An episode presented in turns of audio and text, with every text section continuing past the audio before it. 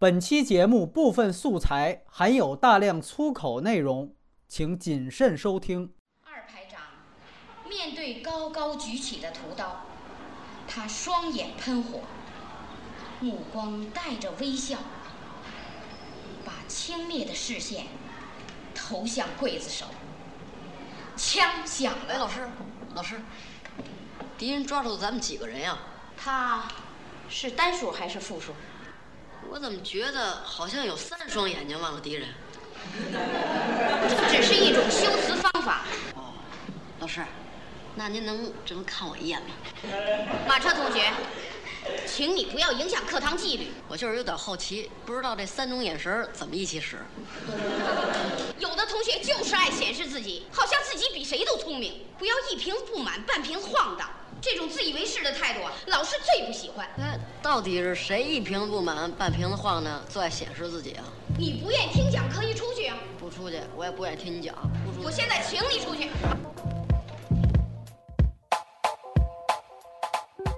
欢迎大家收听每周末和大家见面的反派影评。大家好，我是波米。我是小莲，我是隐形，今天呢，我们请到了之前曾经在遇见你之前那期节目当中和大家见过面的小莲。那他呢也是界面网的娱乐总监。其实上次特别对不起小莲，因为当时说宣传一下人家的这个微信号，结果呢人家叫喷了，完了我给人说成了喷子，所以这次今天特别的再多说两句啊，这欢迎大家 除了关注我们的公众号之外，也关注人家的公众号，叫做喷了。对吧？是这两个字是吧？这回得确认一下啊。今天呢，我们其实要聊的是一个时代的一个年代戏，呃，它是咱们国产的一个独立的一个制作，《黑处有什么》。直接来说这影片的相关信息。首先呢，这个片子它的分级状况，它的这个分级，我个人觉得其实应该分到 R 级，倒不是说它有更多的这个限制级的画面。而是因为它牵扯到的这样的一个性教育的这样的一个题材，尤其如果是一个处在青春期的人来看这个片子，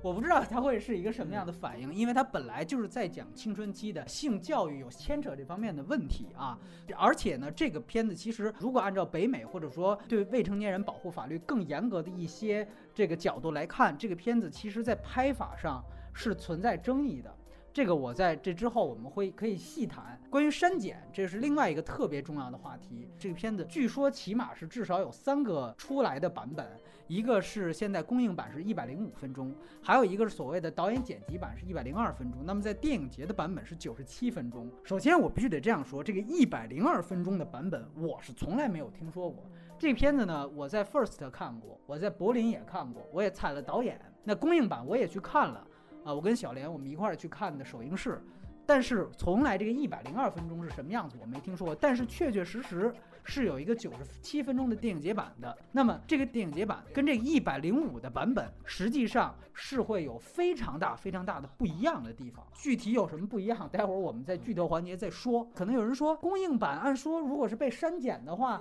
应该是短啊，怎么反倒比这个电影节版还长呢？哎，这里就说了。我们之前举过另外一个例子，大家都知道无人区，它也是最后的公映的版本，两年多之后剩下的版本比它原来那版本长。为什么？因为它加了一光明结局。哎，所以说这个长长在哪儿啊？它一方面它剪了一些敏感的地方，另外一方面它加了一些非常非常不敏感的东西。所以呢，现在这个版本的纷争不仅删了东西，而且还加了东西，很复杂。关于这个细节到底删了多少，可以关注我们的微信公众号。在这期推送的同时，我们会详细的把它究竟删了哪些地方，加了哪些地方，有一个详细的版本的对比交代给大家。这个片子的国别是中国内地，它的出品方现在的发行方是跟 First 关系很近的那个和合影业，它的编剧和导演必须要强调一下，是一位女导演。一九七七年出生的，他的百度百科还有问题啊，有有百度百科写的是九七年出生的，这个太疯了、啊。这样九七年拍出这片子来就 就就是大神了，是吧？对，所以说啊，这个纠正一下，他是七七年的，而且呢，他是一个之前是一个家庭主妇，这也是导演的处女作。主演方面其实都不是太有名，呃，演这个片子的绝对女一号的是一个到现在为止都还属是未成年的一个女演员，叫做苏晓彤。她除了这个片子，她还演过一个电视剧。就是这个张黎拍的那个电视剧版的《金陵十三钗》，叫做《四十九日记》，他其中演了好像其中一钗。然后呢，演这个女主角爸爸的是郭笑，这个人呢，原来可能是有话剧演员的背景，曾经在二零一零年的春晚上和蔡明还有郭达一起演过小品，所以也算是半个小品演员。这里面演他妈妈的呢是刘丹。刘丹呢，曾经是这个《白日焰火》的导演刁亦男之前的一个作品《夜车》的女主角。然后这里面呢还有几个配角演员，比如说里面演赵飞的那个叫蒋雪明，也是今年年初的一个青春片儿叫《睡兄弟》里边的一个配角。完了，像里边还有演张树林，就是那个张雪的父亲的那位，叫做周奎，他也演过这个《钢的琴》啊，另外一部跟这个厂区电影很接近的一个片子。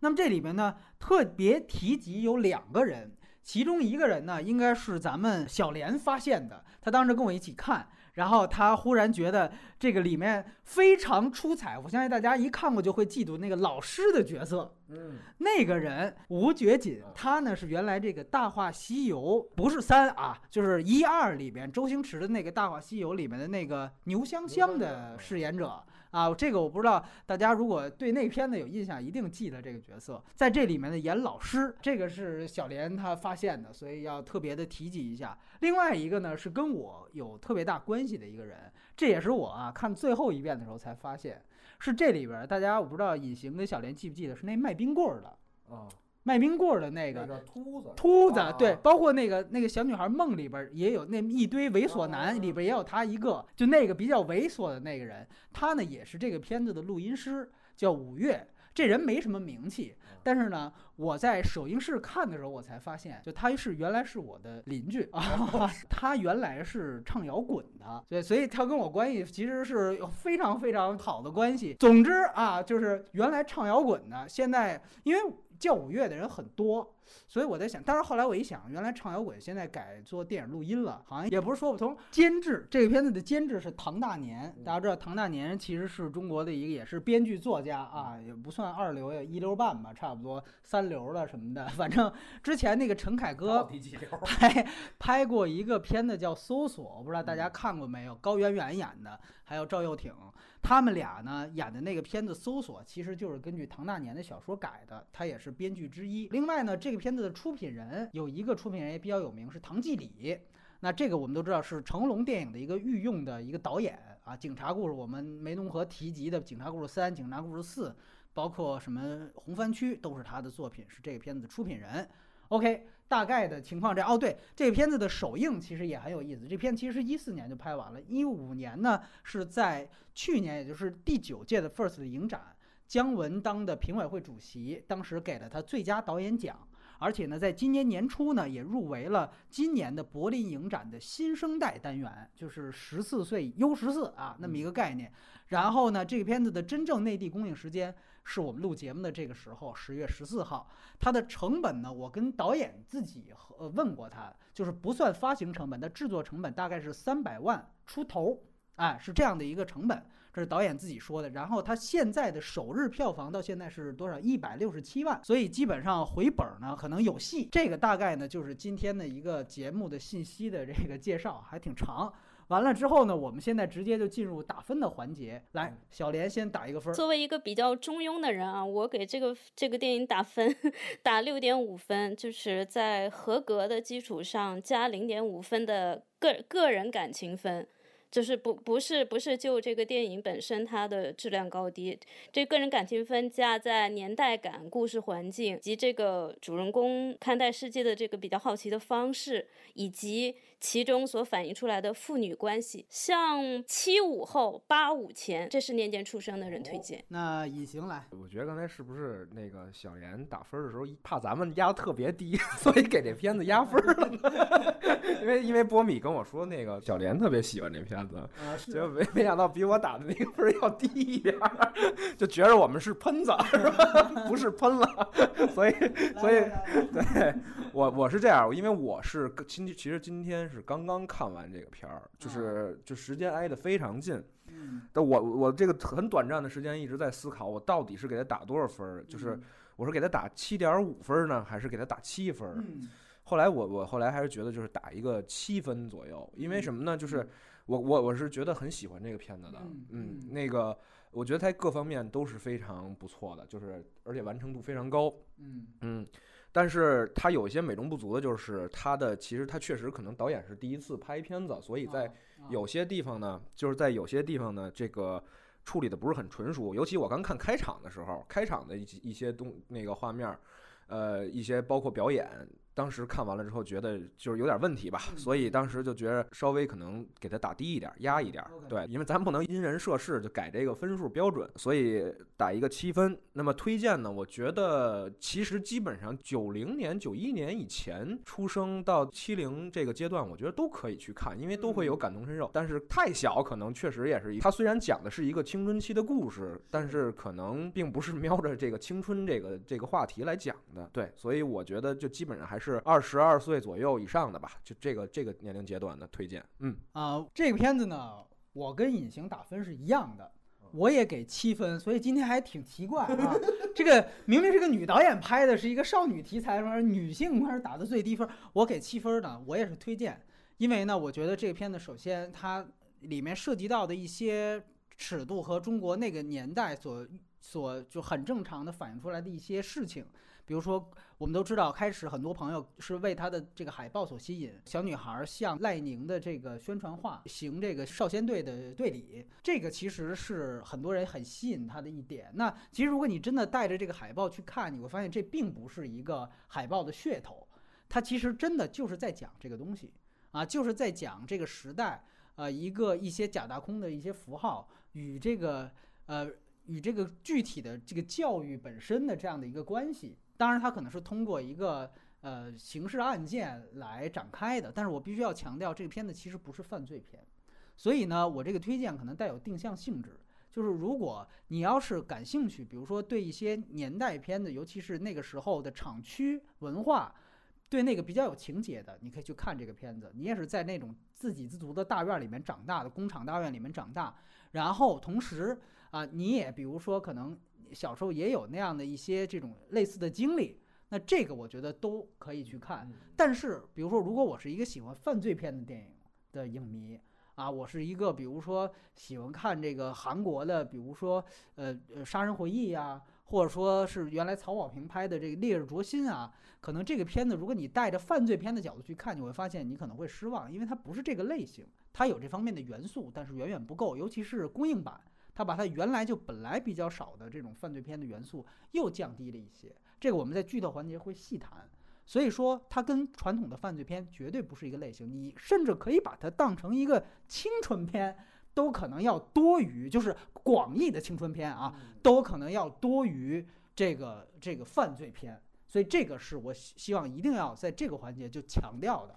啊，它并不是一个呃什么，当然它跟《杀人回忆》是有关系，我觉得是有影响的。但是呃，它不是一个完全的一个犯罪片，这个是我我这个环节想说的。好，那现在呢，我们就直接进入剧透环节。那在剧透环节呢，今天我们跟上期节目一样，我们来分优缺点来谈。那首先呢，呃，两位嘉宾就是小莲跟隐形会先来谈谈这个片子的优点。那我呢就反派一下，我先来谈谈缺点，然后我们再互换。最后呢，在外延环节呢，我们可以聊一聊，比如说跟这个片子差不多一些视角的一些电影，比如说啊、在这个可能犯罪元素方面，比如说像《东北偏北》啊，跟这个片子对比；还有呢，在少女这个情怀这方面，《少女哪吒》啊和这个片子的对比，或者一些更泛的一些一些这个这个观点，都可以随便聊一聊。那这个是我们今天的一个整体流程。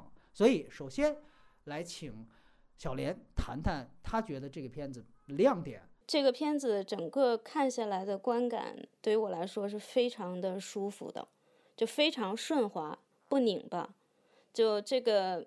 完胜我在看《路边野餐》、在看《长江图》、在看《少女哪吒》这三部电影时候的感受。然后我最后就归结为那三部电影你得打多低的分儿啊？好家伙！不是不是不是，这个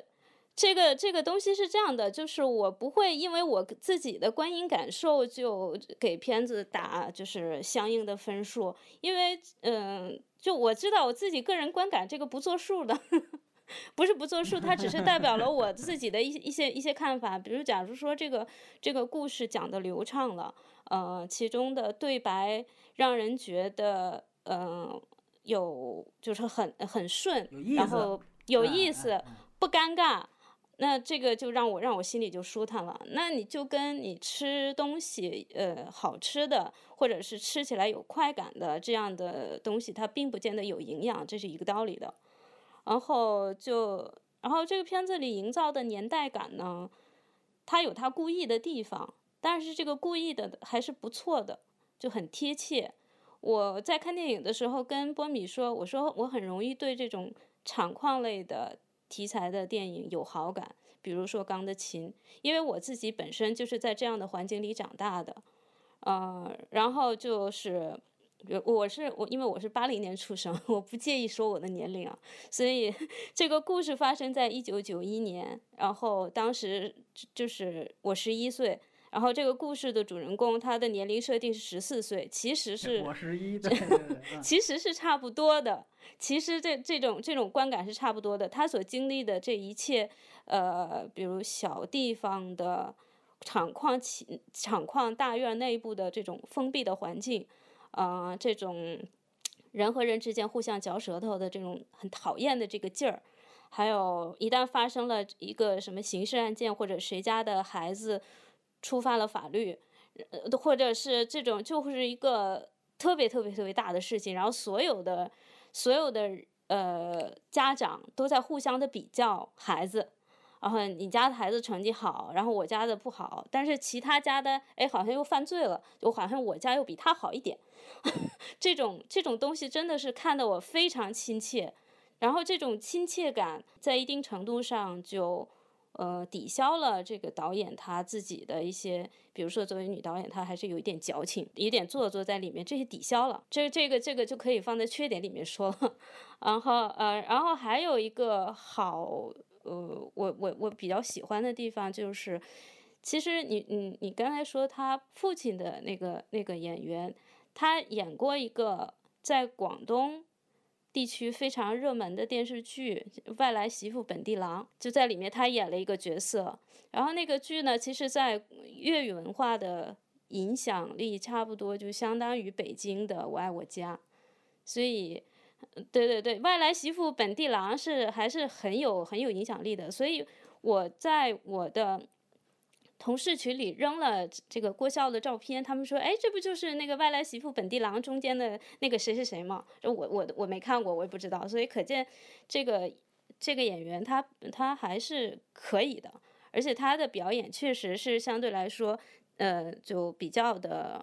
怎么说呢，比较有表现力吧。如果硬要把他跟《杀人回忆》相比较的话，他其实对应的应该是那个宋康昊 那个角色吧，一个有点。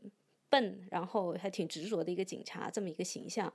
然后呃，就是如果硬要对应的话啊，当然这个这两个两个电影还是不太一样。然后想到什么再补充。哎，完了之后呢，咱们让隐形聊聊优点。就该我跪舔了，是吧？我是确实是非常喜欢这部影片，因为刚刚我还跟那个波米在聊这个问题，他说这个片子跟《杀人回忆》的一个区别问题，因为一个未结的案子，连续死女孩儿，但是在我这儿看来呢，我认为它跟《杀人回忆》其实是两回事儿。就如果硬要说说这是一个社会杀人的这个故事，当然这话当然也不错，但是呢，就是我是认为他其实讲的更多的更复杂，就是说。他讲的是社会把人杀了是一个结果，那么是社会怎么杀的人，社会杀的什么人？他在探讨了很多这方面，就是，但是这个这个更复杂，黑黑黑黑处更复杂，对对对对对，就是呃，对黑处有什么？其实我觉得在某种程度来讲是更复杂的，因为它有更多的中国的这个呃特例的一些这些情况，就是所谓本土的这种情况在里边，所以我是认为打一个高分的。最主要的一个原因在于他选取的这个角度，因为你不要看他宣传上怎么说，或者说舆论上怎么说，这个片子犯罪也好，青春也好，其实它既不是犯罪片，它也不是一个青春片，它是它是等于是类似于一个有社会性的这么一个一个影片在，而且里边有有导演的一个表达在里边的东西，就是他去怎么认识的这个呃人跟社会的关系，而且是那个特定环境下的社会的关系。这是我觉得他最最好的一点，就是他的角度问题。第二个呢，就是说，呃，就是我觉得他也很好的是在于，我认为这个导演是第一次，虽然他年龄也不算很很轻，但是那个他是第一次指导这个片子。虽然很多地方你能看出来他比较在手法上可能不太成熟，但是你能看到他留下来的东西。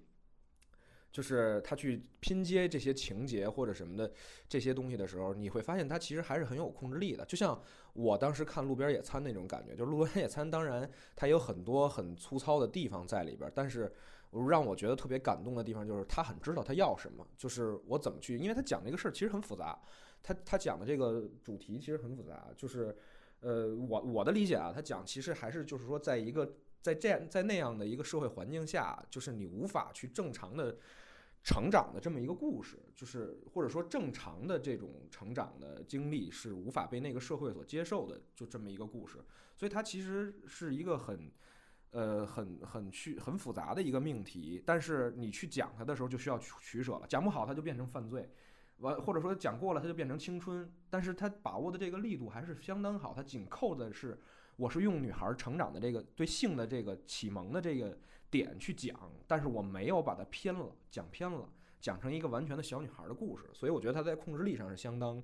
相当不错的。第三点呢，比较好的地方也在于它的一些情节设计，就是像刚才小莲所说到的，它的很多东西，因为呃，确实我因为我也等于属于在院儿里边长大的嘛，所以就是它里边的很多东西，就是人际上面的那些东西，让我一下就觉得想到了很多小的时候。的那种共鸣感，虽然我我我是等于接近九零年了，但是那个其实我我为什么也说，其实九呃七十年代末到九十年代初的整个这一段的变化，虽然有变化有不一样点，但是那个那一代孩子成长的那个就是背景，其实还是非常相似的。它不像可能到九五年以后就完全不一样了，对，所以我就觉得那个跟我成长的那个背景还是。让我能够联想到很多东西，对，所以基本上我觉得优点吧是大概是这三这三点，嗯嗯，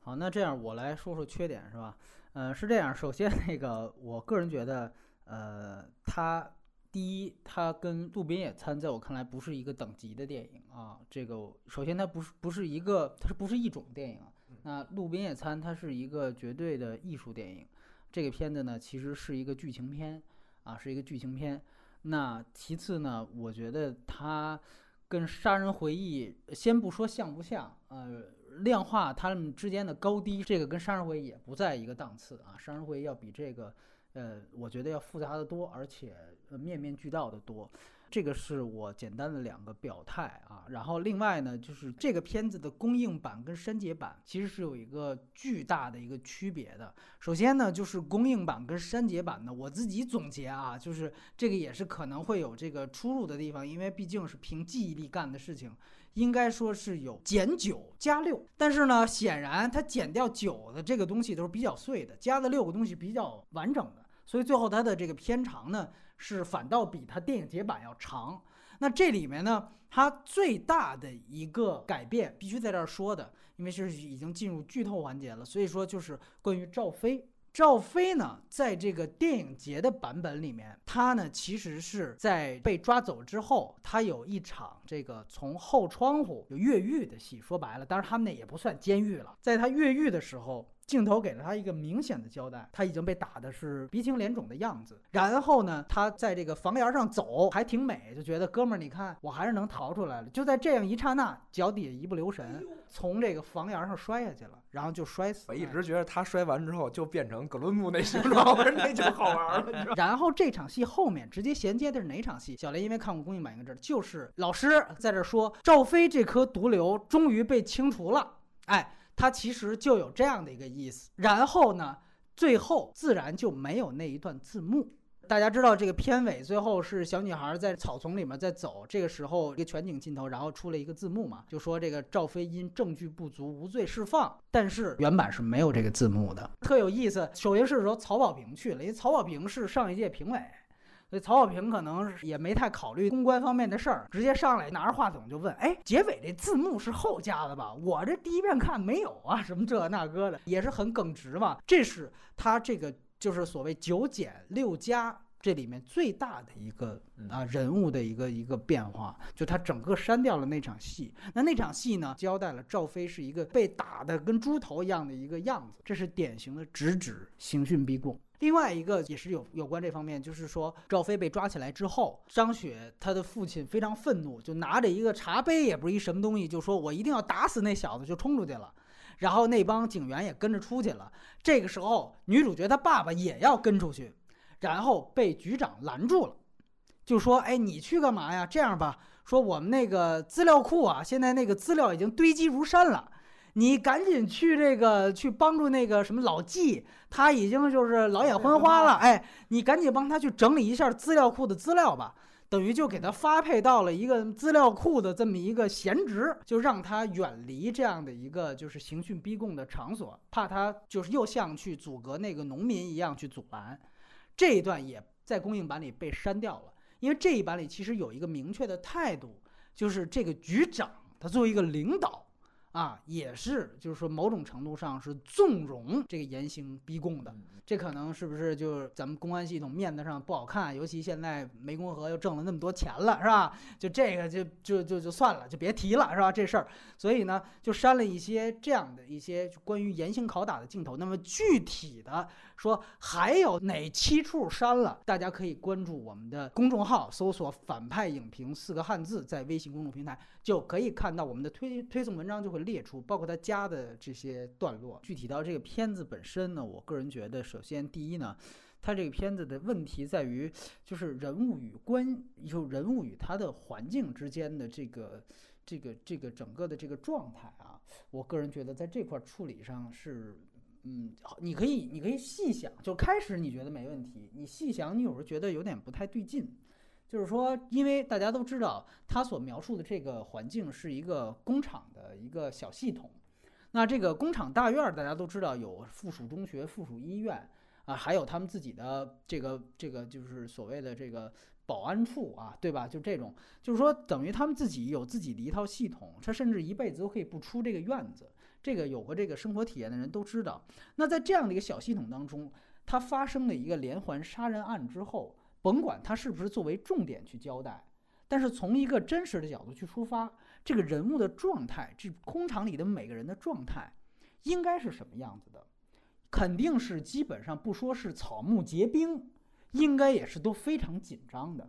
啊！因为像现在我们都知道，刚刚破了一个非常大的案子，叫白银连环杀人案。白银呢，其实也是一个就是因因为厂矿，所以才带起来的一个生造起来的一个平地而起的城市。那大家可以看一看，现在去反映这个白银案当时的那个情况。那白银是一个市啊，它比这个厂矿还要大。但当时大家的状态连续出现女性死了之后被先奸后杀之后，这个大家的状态那几乎就是一个草木皆兵的状态。但是你会发现在这个片子当中，呃，的确我必须得说，整个连环杀人案是这个故事的一个背景，它没有作为一个主线交代。这个是导演选取角度的这样的一个取舍，这是无可厚非的。但是这里边的人物，他毕竟他也是经历了，就是说他们的这个所在的小的系统里面不断出现有人死，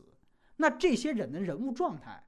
看看他们在这个片子里是什么样子的呢？还是很稀松平常的。对吧？该出去说是呃，在操场上学学骑车啊，或者说是去演戏呀，演《红楼梦》啊，甚至小女孩在已经有两个人被杀了，这里面明确讲两个人被杀，还一个人在大晚上去看三级片儿，就去这个录像厅去看这个《蜜桃成熟时》。那么就是说，我很难想象，就是无论是父母还是女孩的状态，在这样的一个情况下，她还是能够包括这里面片子里面每个人。就看死人这个都大家都知道，这是他的一个槽点。但是每一个人的人物状态，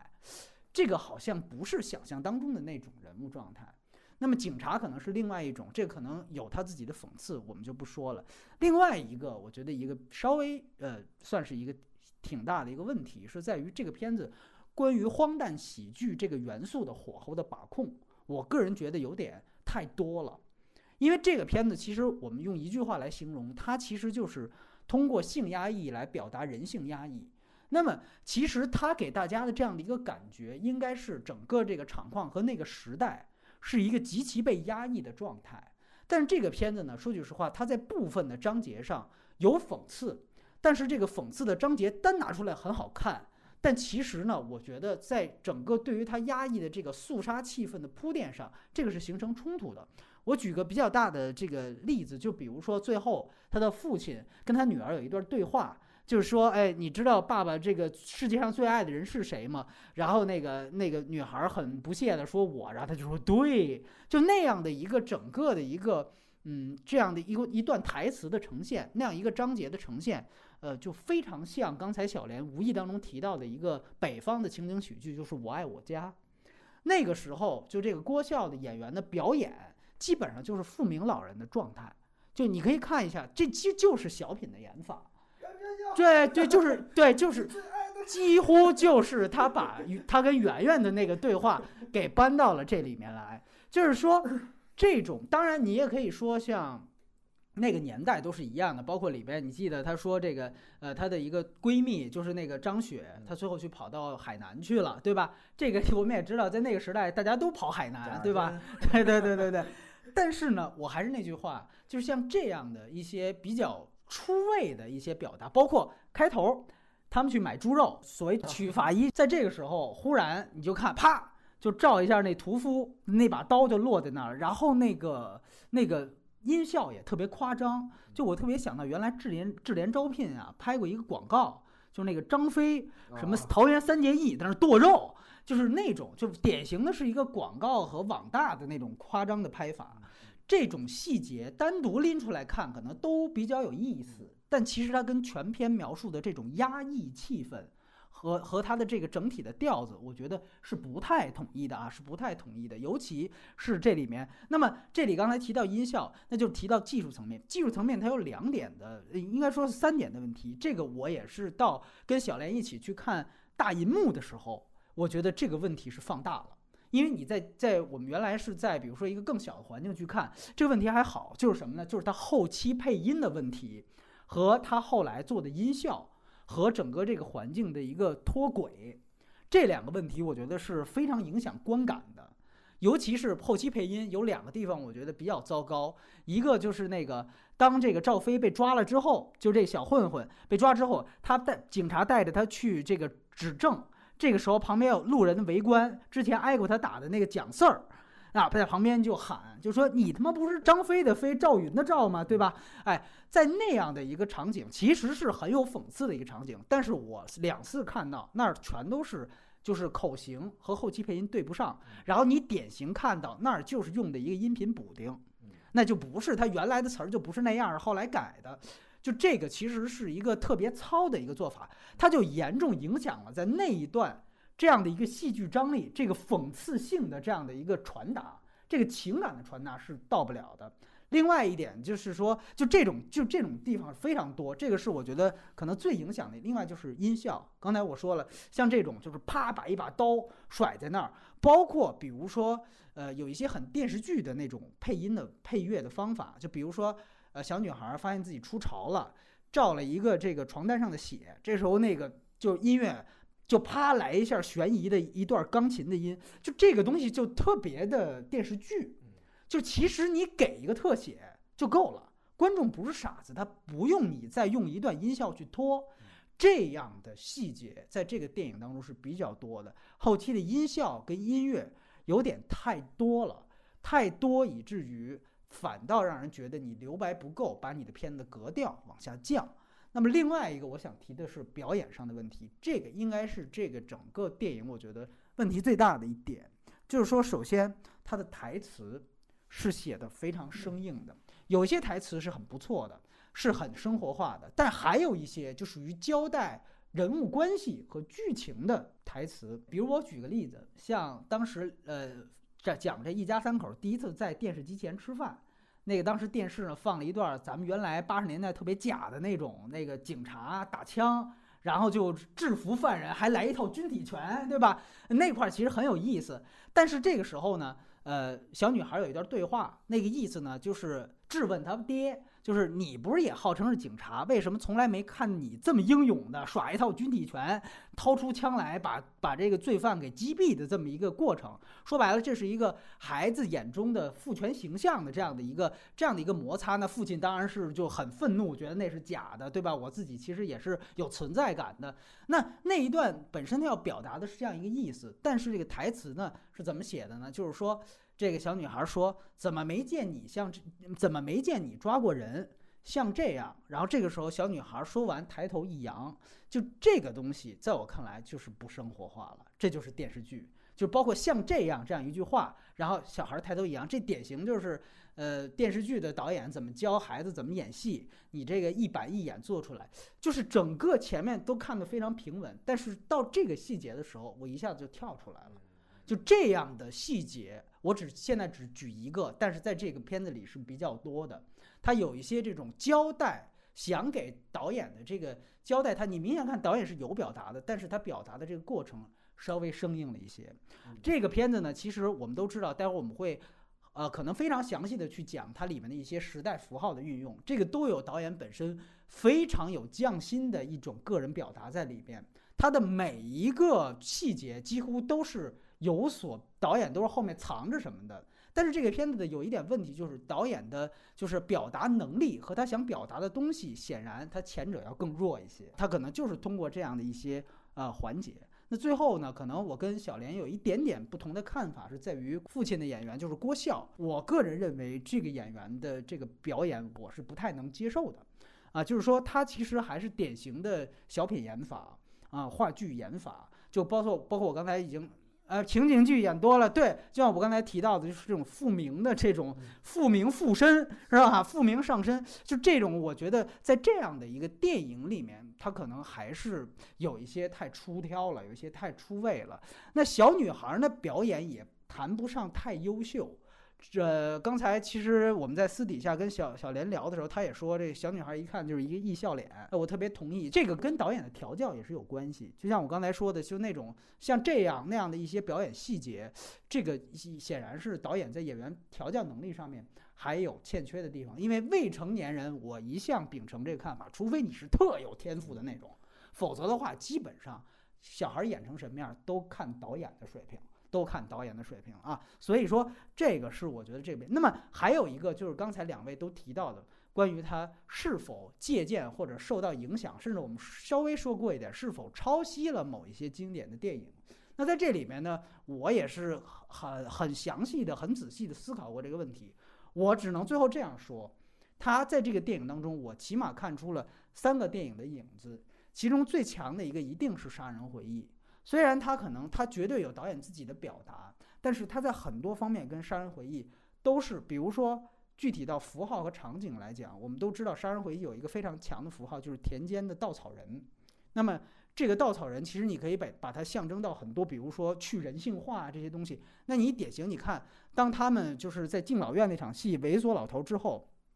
他们在田间行走，也有稻草人这样的场景。那这是具体的，包括。像《杀人回忆》，大家都知道，它最厉害的一点是片尾，呃，宋康昊和小女孩的有一场对话，一个天真的小女孩，对吧？他问你看到那个罪犯长什么样子吗？小女孩说，不就是普通人长的那个样子吗？对吧？那个小女孩的那种质朴和天真，如果大家有截图或者手头就有资源的话，去对比一下，那个小女孩，在我看来。就是就是这个黑处有什么的女主角怎么选的？基本上就是拿着那张小女孩的照片去选的。就那个小女孩所有的质朴，所有的那种天真和她对于成人世界那种窥望。杀人回忆是开头跟结尾都是孩子视角，通过孩子去展现这样的一个世界。这个片子它是通篇把这个视角带入进来。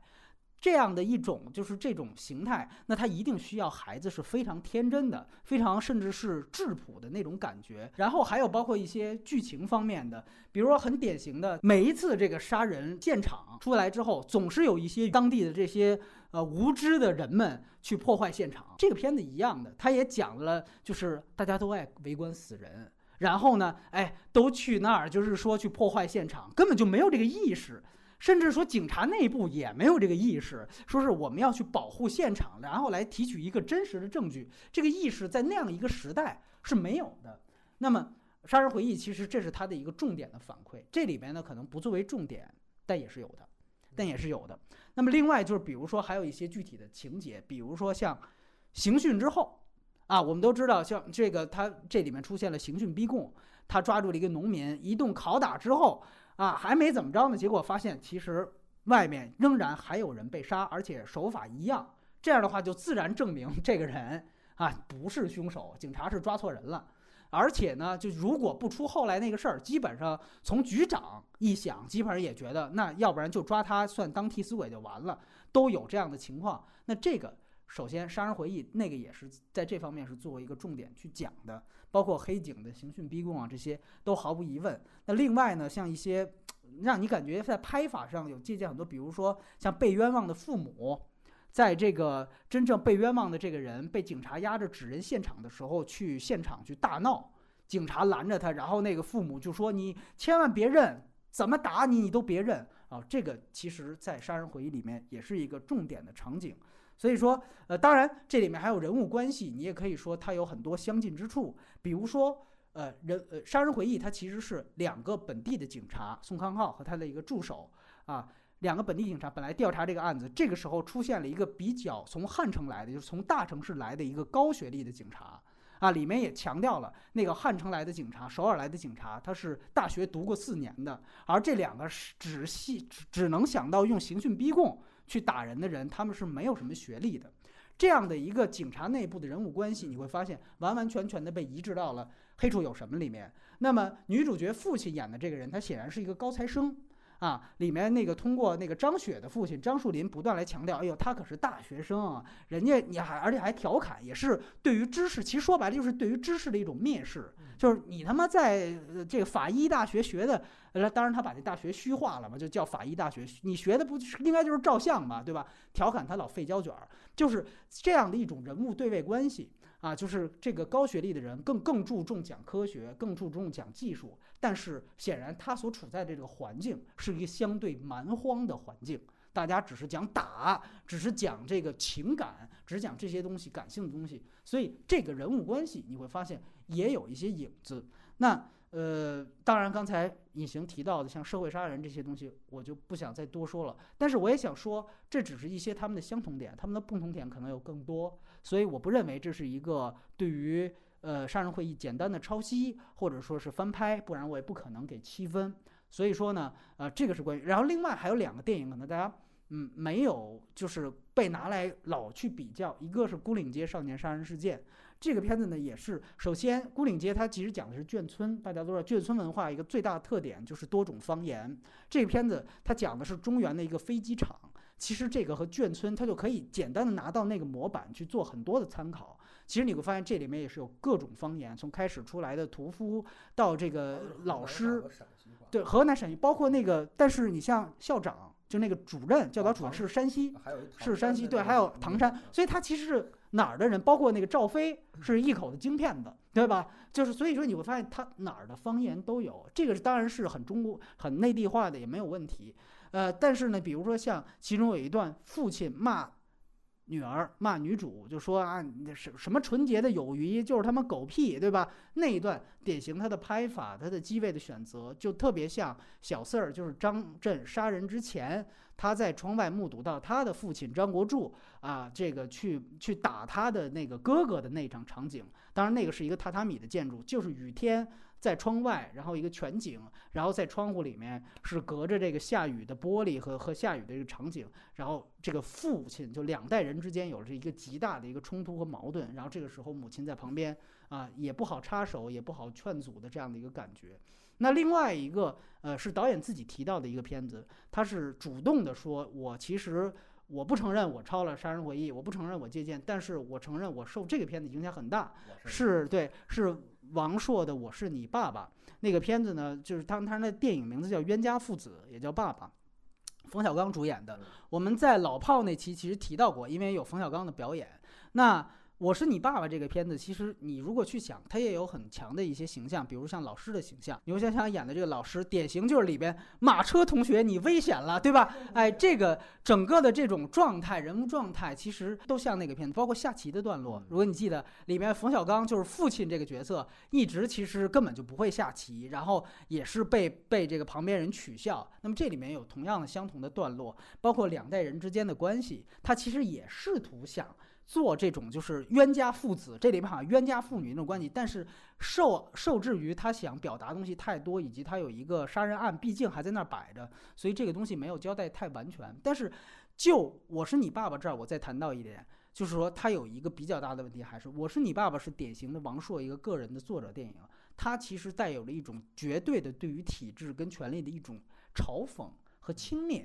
这种嘲讽和轻蔑是负向的，是解构的。再说一遍，它是解构的，但是这个片子它整体是一个压抑感的铺陈，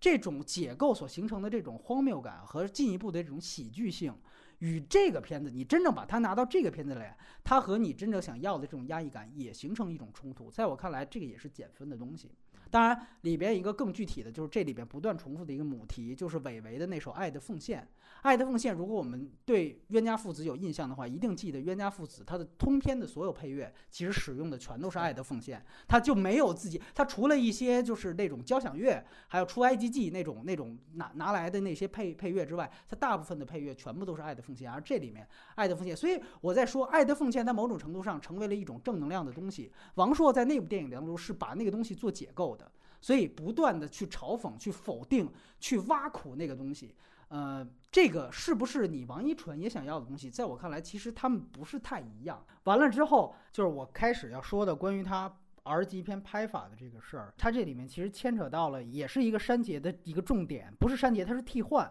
就是说，这个小女孩去给那个猥琐老头儿念这个呃皇书，其实念的是《金瓶梅》。在公映版本里面，他念的那一段没有那么露骨，就没有提西门大官人，也没有提金莲。哎，但是呢，在这个非公映的版本里面，他直接就是说西门大官人云雨之后啊，这个那个就直接就是更露骨的一段这个描述啊，性性场面描述，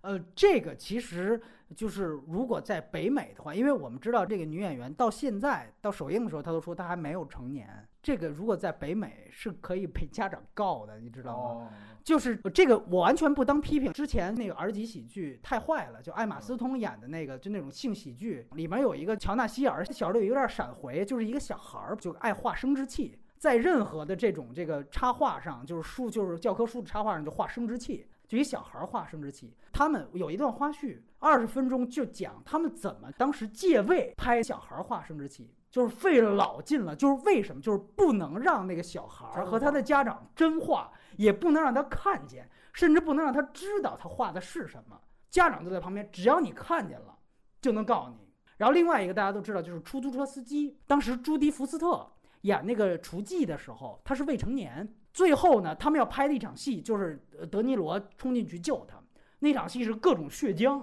各种那个那个暴力场面。那场戏。当时也是面临着一个问题，最后希克塞斯他是找朱迪福斯特他姐姐替的，穿的他同样的服装，因为毕竟他不是双胞胎啊，所以你注意到那场戏，朱迪福斯特那个角色没有近景，因为一近景就知道不是他本人了。为什么？就是那样的场面你是不能让未成年人见到的，所以这个就是说，还回过来，就是我们其实不仅仅是性性教育的问题，是所有牵扯到性的所有场面。配套的我们全都没有，甚至这个片子本身就是在讲性教育的缺失，但它本身其实还在就是让未成年人可能就是无意识当中，对，就是无意识当中，那我们这个情节需要你甩个月经带儿啊，或者看个三级片儿啊。念个这个这个这个《金瓶梅》啊，就念就念了。所以就这个其实我们只是粗暴的告诉你不可以，但是根本就不是出于保护你的这个目的。这个不可以只形成了一代一代相传的一种习惯性。对对，就某种程度上就是说，导演可能也是，你就照这本子演就行了。我就告诉你，你就可以这么演。我也没告诉你他这个会有什么什么问题，可能甚至孩子家长也不觉得。有啥问题是吧？反正我是艺校的，我这什么片都能接呀得。但对对对，或是对，就简单先说这样几点问题。但其实我是比较喜欢这个片子，我只是先要当一回喷子。我我必须得说几句。第一个啊，就是啊，你刚因为你刚才一跟我说我是你爸爸的这个事儿，啊，我突然间明白了他那父女关系的这个这段处理。你刚才跟我说就是说是杀人回忆讲的更复杂，还是黑处？我得纠正一下，当时我说黑处这个更复杂，其实也不是啊，就是说它各有各的复杂性之处。我当时在于说这个片子它并不是单单的讲的就是社会杀人这么一个简单的结论。像你刚才在说，就是说你觉得很不好的几个那个荒诞的笑点。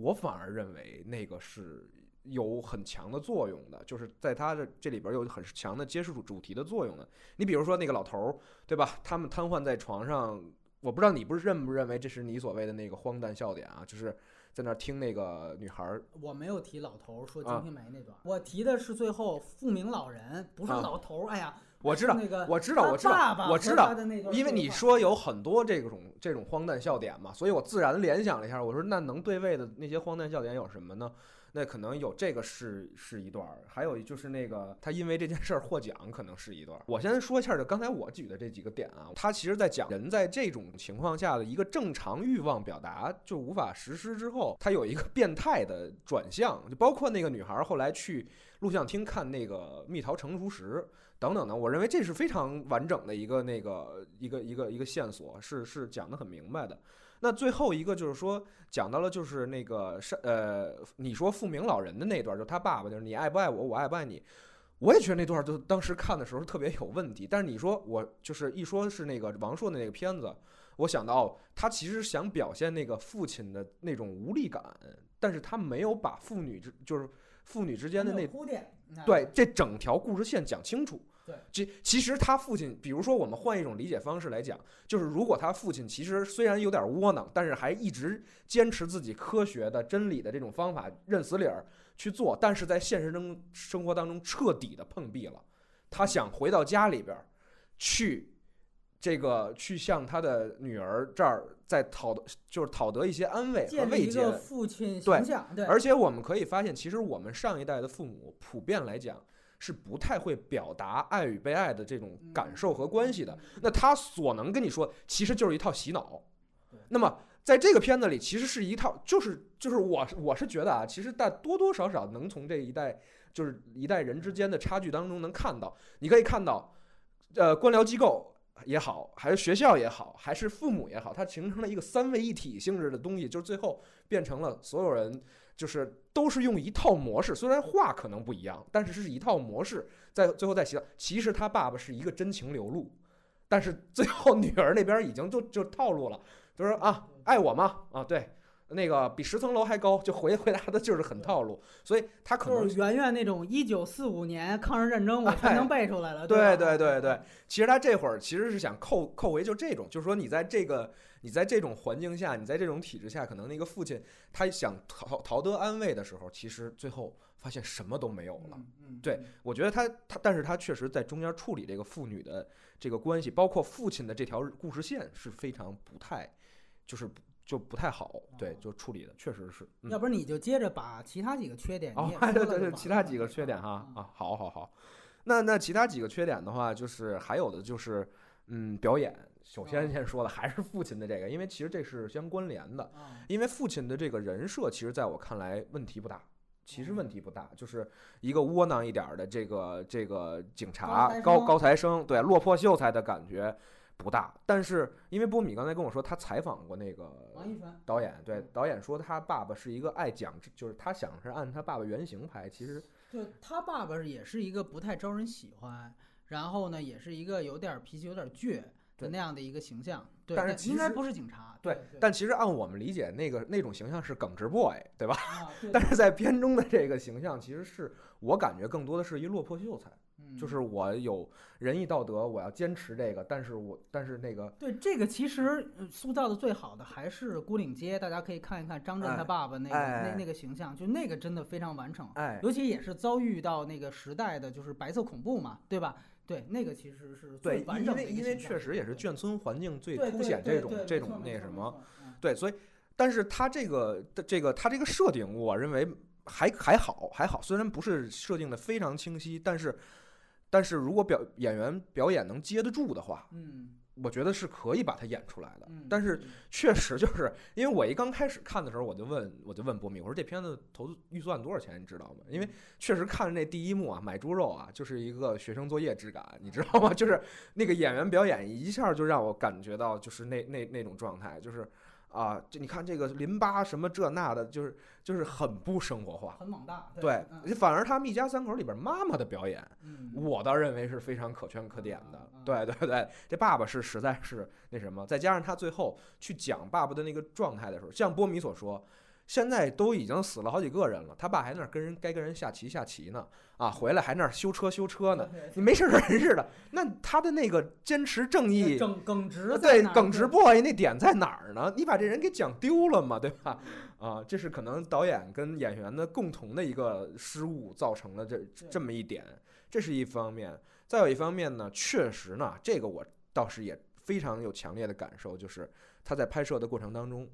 嗯。啊呃，就是他在拍摄的过程当中有无数的画面儿，你一下能联想到《杀人回忆》，就是那个啊。稻田等等等等的那些画面哎，对，啊稻草人就是嗯。特别特别像，那那些确实像。对，当然刚才刚才私底下我们也跟波米探讨，就是他可能确实也是一个新人导演，嗯。在处理一些他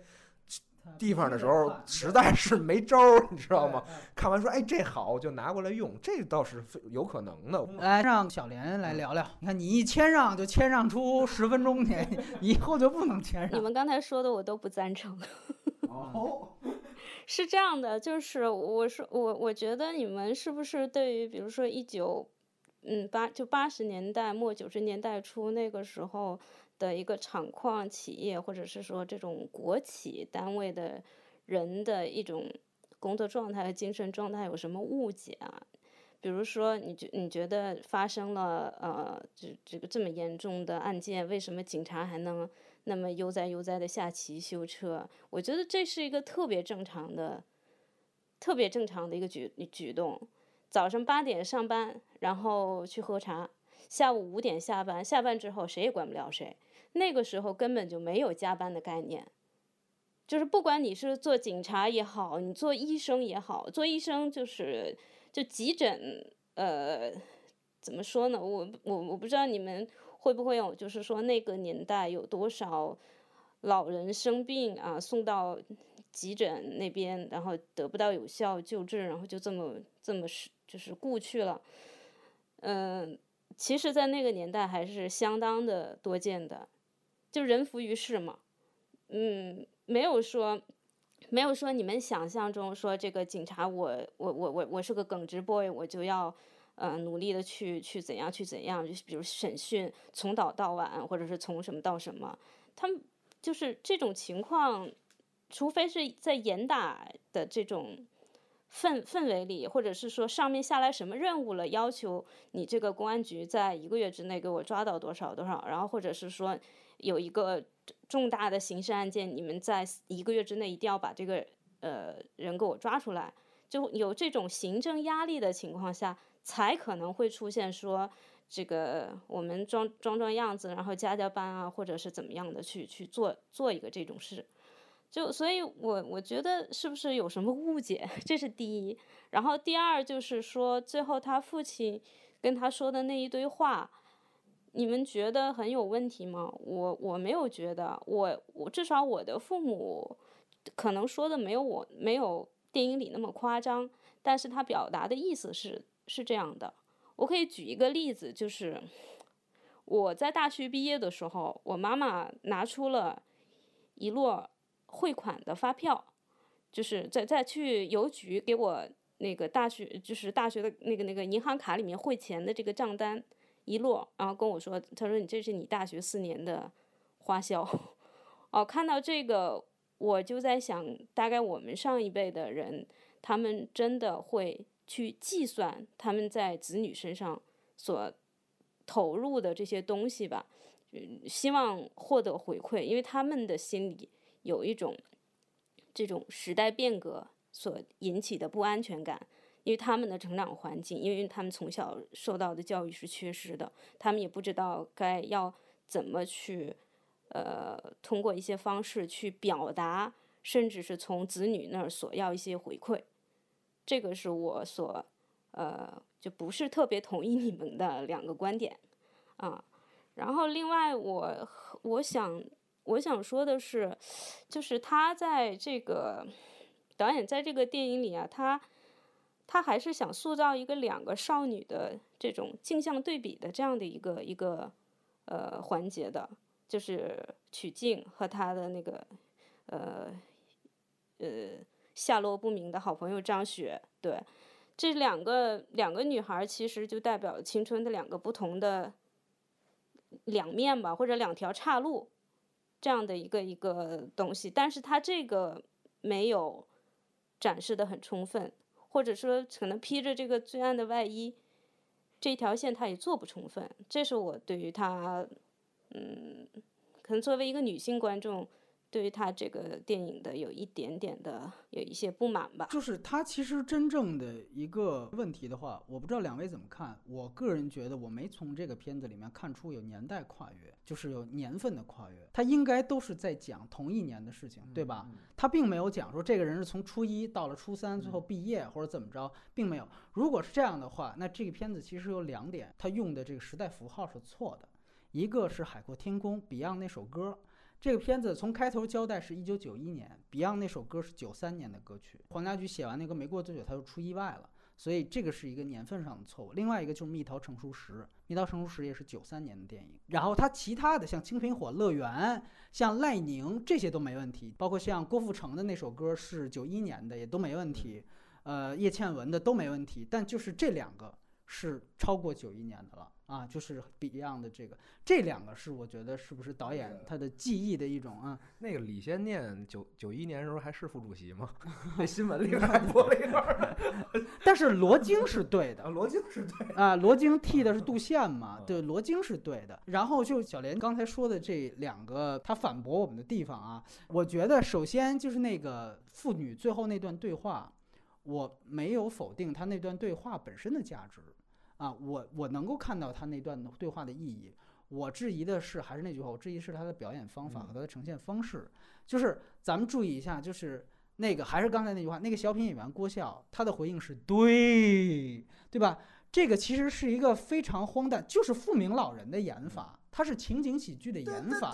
对，是这样的东西。就是我们都明白，可能父母像刚才小莲提到他私人的记忆是这样的。但是我觉得应该也不是，就是您母亲跟您做的对，但那肯定不是这样的一种表现方法。我们所可能质疑的，或者我觉得出戏的地方，是在于他的表现方法。他有那样一段戏是没有问题的，而且那个其实对于她这个女主角的个人成长是有一个很好的一个交代作用。就这个时候，她基本上已经完成了她对于成人世界某种规则的接纳，和她已经形成了一种自我防御。对这个，我觉得是。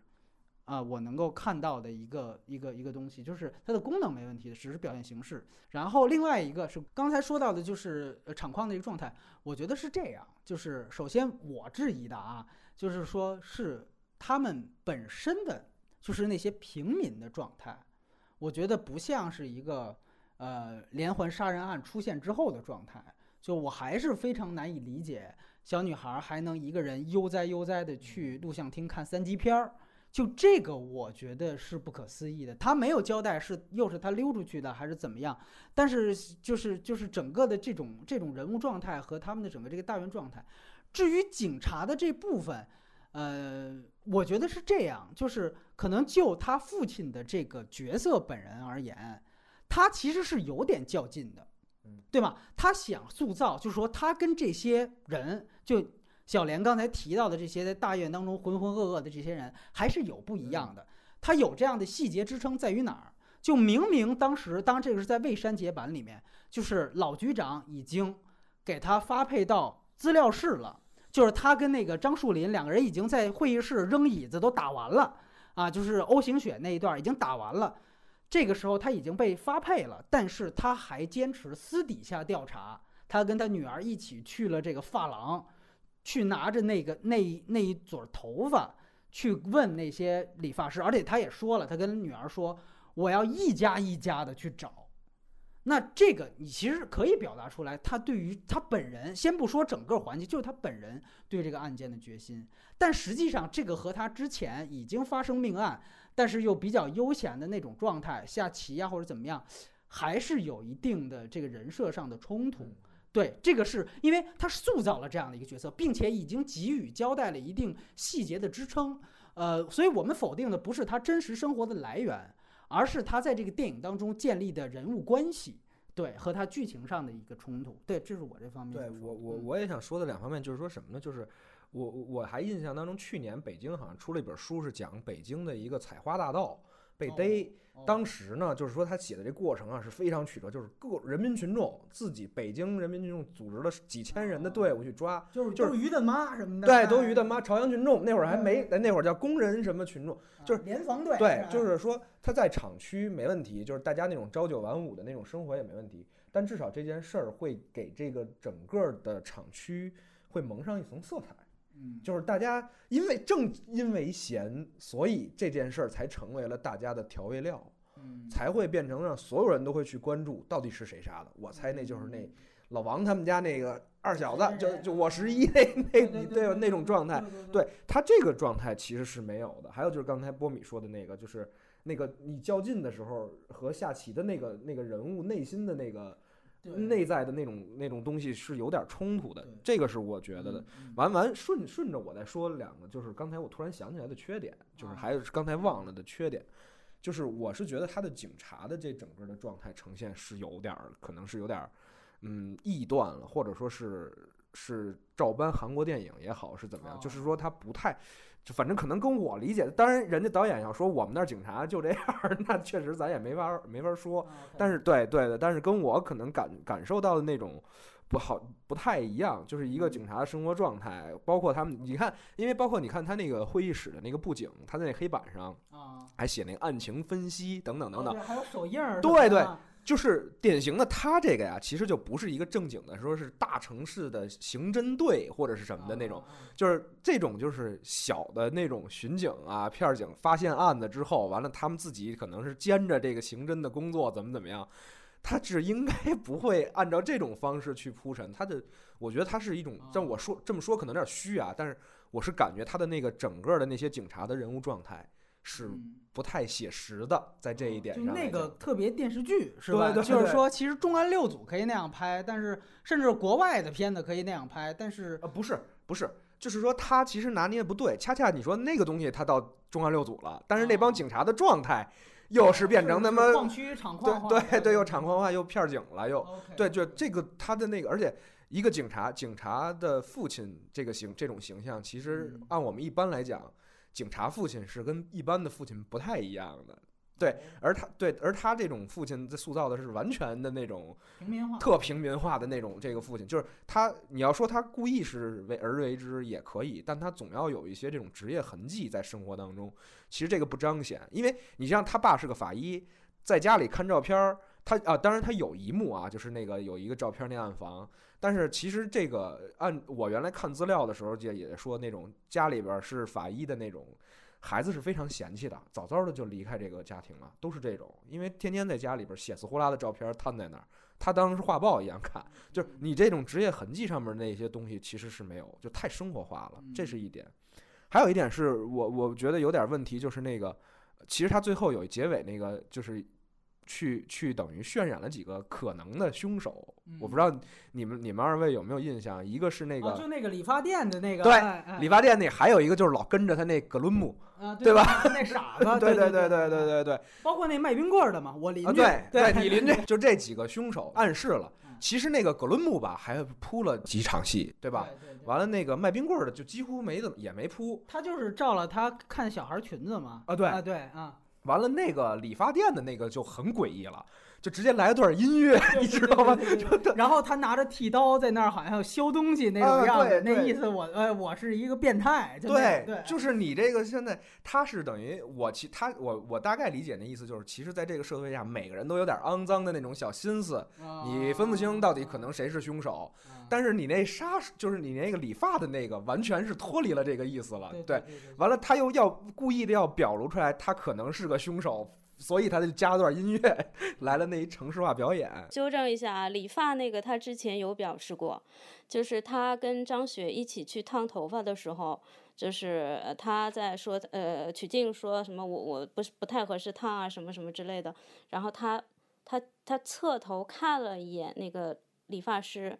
理发师用手摸张雪的头发，然后把脸贴她头发贴得非常近，然后。给了曲靖一个眼神的特写，嗯，这个这个地方哎是有深意的，所以在后来我看到那几个嫌疑，就是他做梦梦见的那几个人里面有这个理发师，我一点也不惊讶。还有后来他去什么去，他去理发店一家一家的去调查，这个也说明是曲靖跟他呃，应该是跟他有呃跟他爸爸有讲过，或者是说我猜想的有讲过说理发师的。问题，就他在哪家店烫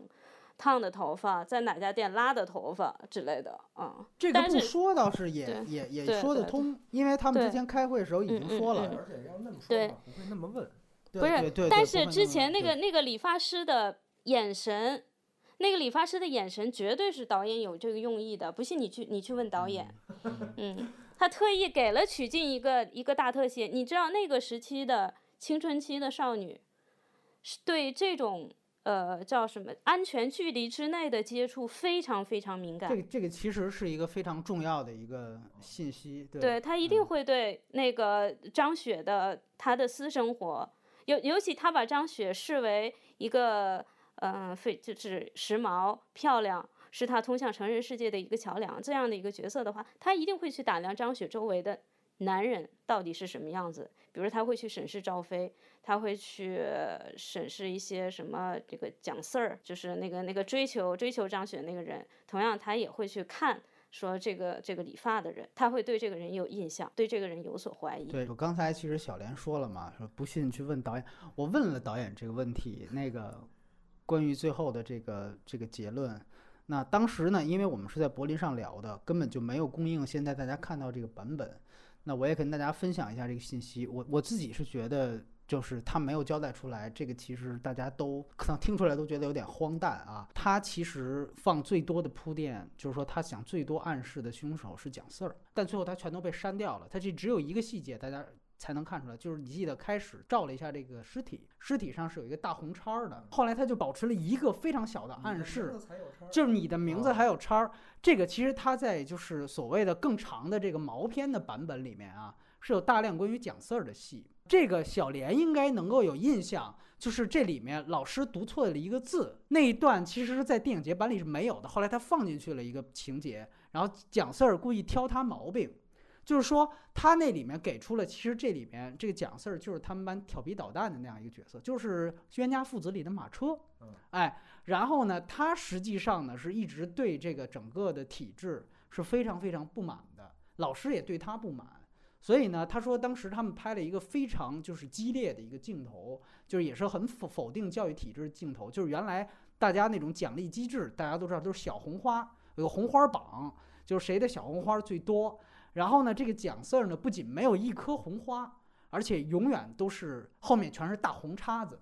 每次他一经过那个榜，他就会被人取笑，就说你看人家都是红花，就你是后面一堆大红叉。然后他的家长也会取笑他。那另外一个关系，自然就是他跟张雪有这样的一层，就是说赵飞他拿这个蒋四儿当一小屁孩儿，就是你根本就说白了吧，就没有性能力呢，还对吧？你就是一个呃小毛孩儿。你还抢我的女人，对吧？那么在这样的一种情况下，他产生了又一种性方面的一种报复的一种动机，所以他其实是有这样两种动机的构建。当然，他后来把小红花那个幕删掉之后，蒋四就成为了一个完完全全的配角，甚至呢，就是他在公映版加了一段他挑老师错的戏，在我看来都是废戏，因为你的戏的整个视角。是小女孩啊，是女主角呀，你挑她的戏干嘛？那段加进来就完全可能是特别怕人家说我的公映版啊时长少于电影节版，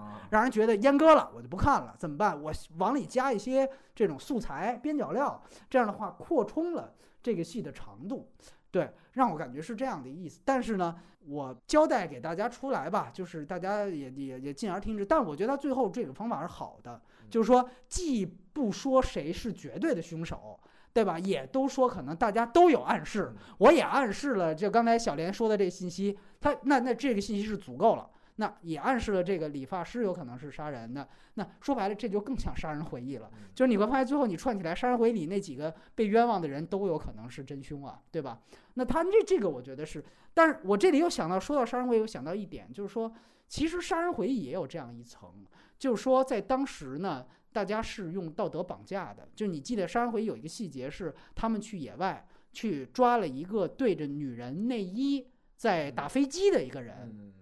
把那个人抓了之后严刑拷打，对吧？那个他就说：“那我手淫有罪吗？对吧？”他说：“那你跑什么？”所以呢，就就各种打。这个其实也是，就是所谓在性道德上面，如果你违反了道德，那你就是杀人犯，我们就把你看作就是你违反了道德，你。就是违反了法律，这是奉俊昊他的表达，就是那个时期是一个把道德跟法律绑在一起说的一个一个时代，所以他是反映那个时代的荒谬。这个其实在这方面是有这样的一种就性与人性的关系，这是有一方。当然他的角度是是不一样的，是一个女性角度。对对，当然他这里边有大量的，比如说。他爸爸会说：“那个你你那个分开坐这腿不行，你得并排坐。”其实这就是说，那个和和颐酒店那事儿发生了之后，好多网友都说那个，好多网友都说谁让你穿那么那个暴露的呀？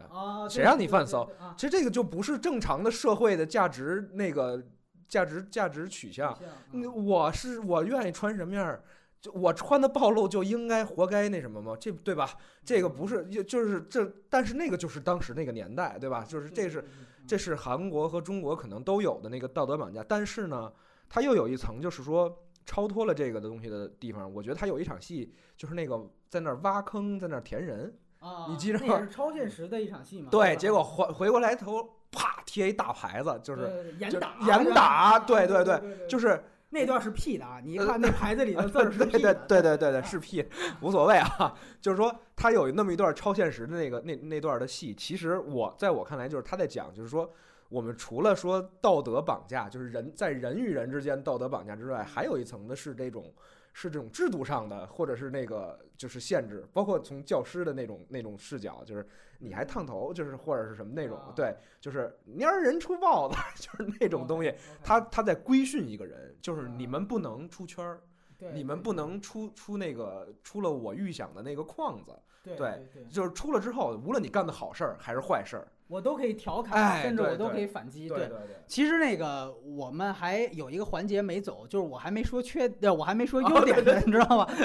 这个，这个我我我，很多人可能问，哎，你骂了这么半天，你你那七分是怎么来的？对，这所以我必须得说了，要不然解释不清楚。就是首先我必须得说，就像我刚才提到的，就是说这个片子我呃很鲜明的，我能看到它其实就是以小见大的在用性压抑，那个一一整个。整个那样的一个环境里的性压抑来说，人性压抑这个问题，或者某种程度上，他是他在讲性教育的缺失。小女孩不知道强奸是什么意思，要自己查字典，因为父母从来没告诉她，是性教育的缺失导致了那样一个时代的人性教育的缺失，大家都没有人性，就是他复苏到是这样的一个环境，这个链接做的是非常不错的，这个角度选取的就很好。那么。就像这个小女孩儿，她对于这个案件一直是旁观视角一样。你看，她爸爸跟那个张雪，她爸爸在那儿打架飞椅子，她在旁边看。然后她爸爸在那儿跟张张雪在那儿，呃，对，拍照片，包括那个是刑讯逼供那个农民啊，在那儿问那刀多少钱买的，她也在旁边看。小女孩对这个案子一直是一个旁观视角，就像她对于成年世界、成人事件也是一个旁观视角一样。就是说，他对于成人世界的这种成人世界里的人性是不懂的，就像他对于成人电影里面的性也是不懂的一样。就是这个链接其实做的是非常不错的，我非常喜欢他的一个一个细节，就是说他的那种，就是你记得他里面有一个情节，就是那个老局长叫他过去问那个赵飞和张雪的关系，等于就是说白了就是变相的录口供，对吧？就是在那个这个应该是教导处，他们学校教导处里面。然后你看那时候我就觉觉得就是分分钟都是那个《杀人回忆》片尾小女孩的那张脸，质朴、无知，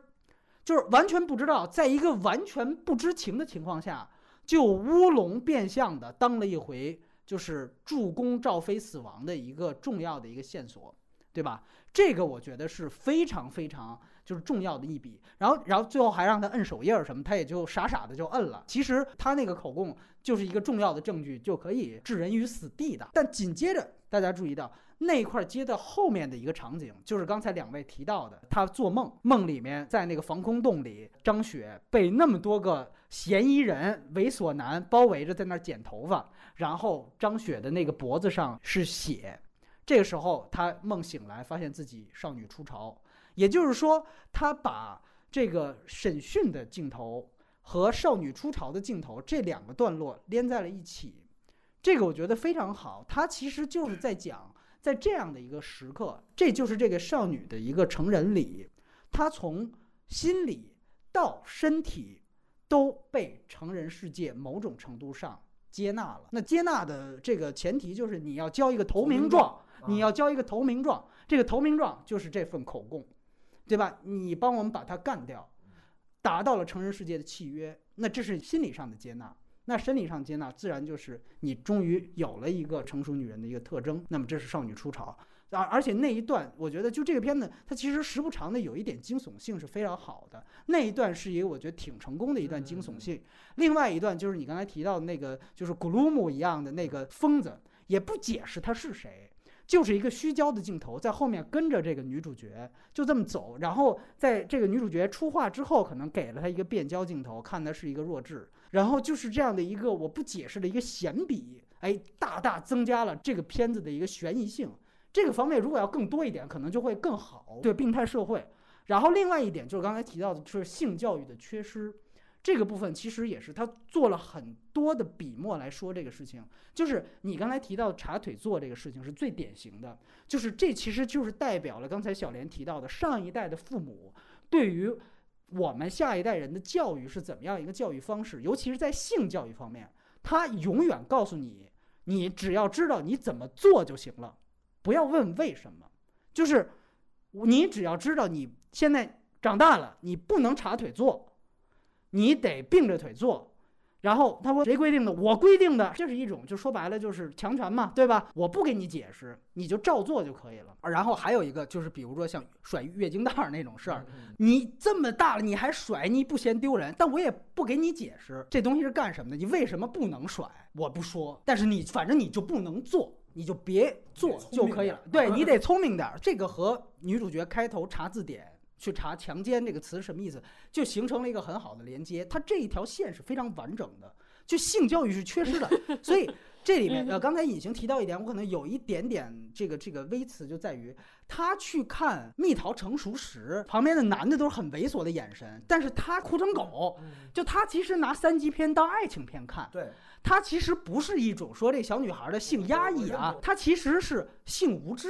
就他，我对这事儿我根本不知道，这是一个我不能看的片子。他的正常的爱情被阻断了嘛？对，结果他到了一个那个那种地方去寻找爱情。我只能从三级片里边来，他整个这条线是从头到尾贯穿，从查字典到蜜桃成熟时，从头到尾贯穿，这个是非常完整的，而且。只有把性教育缺失这些细节补充足，他才能以小见大的说刚才提到的人性教育的缺失。另外就是还有一个段落也是比较好的，就是赵飞他被逮捕的时候，他们家那小狗在后面追。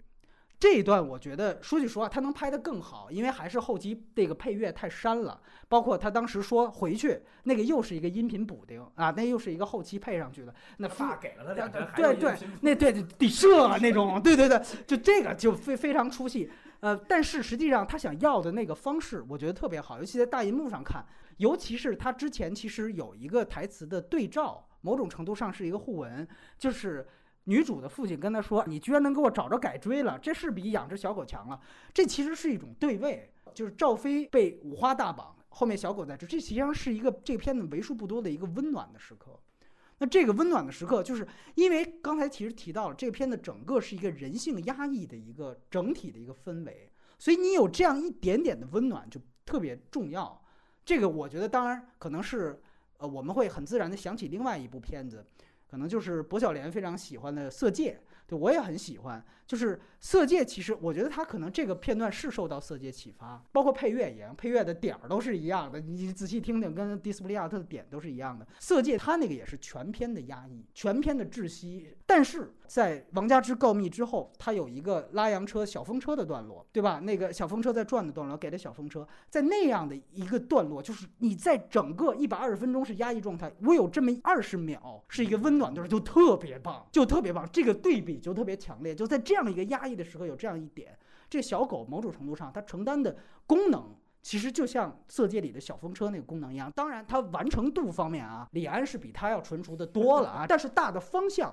和要的点是一样的。那当我们发现这个小狗它跑出来是那么温暖的时候，它其实对于这个整个肃杀气氛的这个反衬就更强烈。就是某种程度上，这个病态的环境里面，狗是他妈最有人性的。那人是什么样子的呢？这一下子就包括和前面那个，哎，我我养你比养只小狗重要多了，这个台词一下子就对位就出来了。所以这个其实是我觉得很好的几点。当然还有一些，比如说我跟隐形一起聊过的，比如严刑拷打的这些段落，这些段落其实也也非常的，我觉得有一些设计也比较有意思。就比如说他给那个后来知道那个农民是被冤枉的了，他其实怎么处理？是我觉得那个其实是应该是他。看他看过卷宗或者真正实地有过这样的听说，就是他假借了一个，就是制造一个让他自己逃跑的那样一个机会。这个其实我觉得就特别是那个时代的东西。就为什么？就是你是自己跑的，等于你其实严格来说是你自己越狱，对吧？你是在逃犯。这样的话，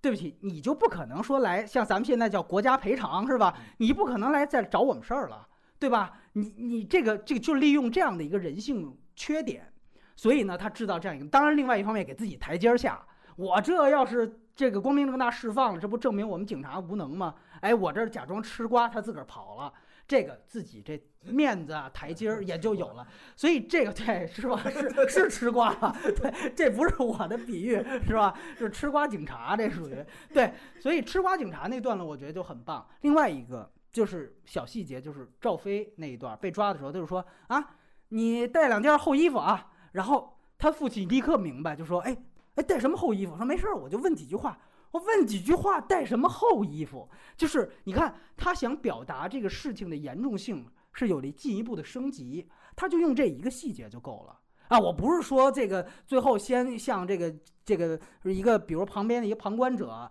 告诉他的赵飞的父母啊，你们家孩子捅大娄子了，费了五分钟话，这样的话就太 low 了，而且时间太长了，就一个厚衣服的情节，而且也很有时代感，对吧？那意思就是就是那种好像就是你要什么，就是呃，他要想吃点什么就给他做点什么，就是那种感觉就出来了。所以说这个我觉得一个干净利落，二来这个细节。倒是我觉得有有一些意思，而且另外一些，我想谈到他摄影上的一些典型。我刚才说了，其实导演每一个细节都有他自己想要的东西。大家如果看了很多遍，我看了很多遍，所以就是有一些细节，我我我才看出来。就比如说开始说唱《爱的奉献》那一段排大合唱，那是一个横移镜头。我们知道那个刚才小莲提到的《钢的琴》是大量用横移镜头的一个片子，就这种矿区片子都是在用横移镜头。他开始用的那段横移镜头讲《爱的奉献》嘛合唱，你会注意到他的镜头上方是马列恩斯毛这个五大领袖的头像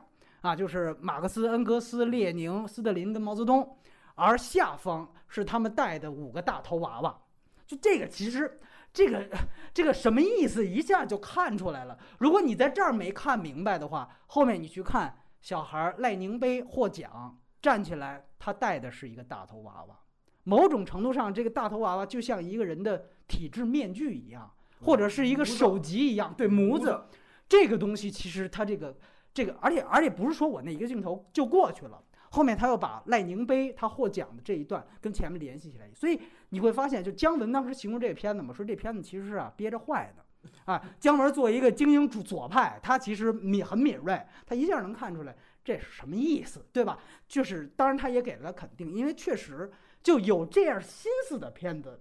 你就我就先不说它的审查风险，有这样心思片在中国现在的市场环境下就不多见了。说我还在这方面我想做文章，所以说这个其实是非常，而且包括你像这个片子叫《黑处有什么》，你可以注意到它有一些打光，还有一些这个这个配合摄影的东西。就第一个，当时他们第一次审问农民，当时你会发现那个光其实也挺黑色电影的，用明暗对照法，那个光是从那个窗户里打进来，有光束，里面最黑的整个它那个整个那个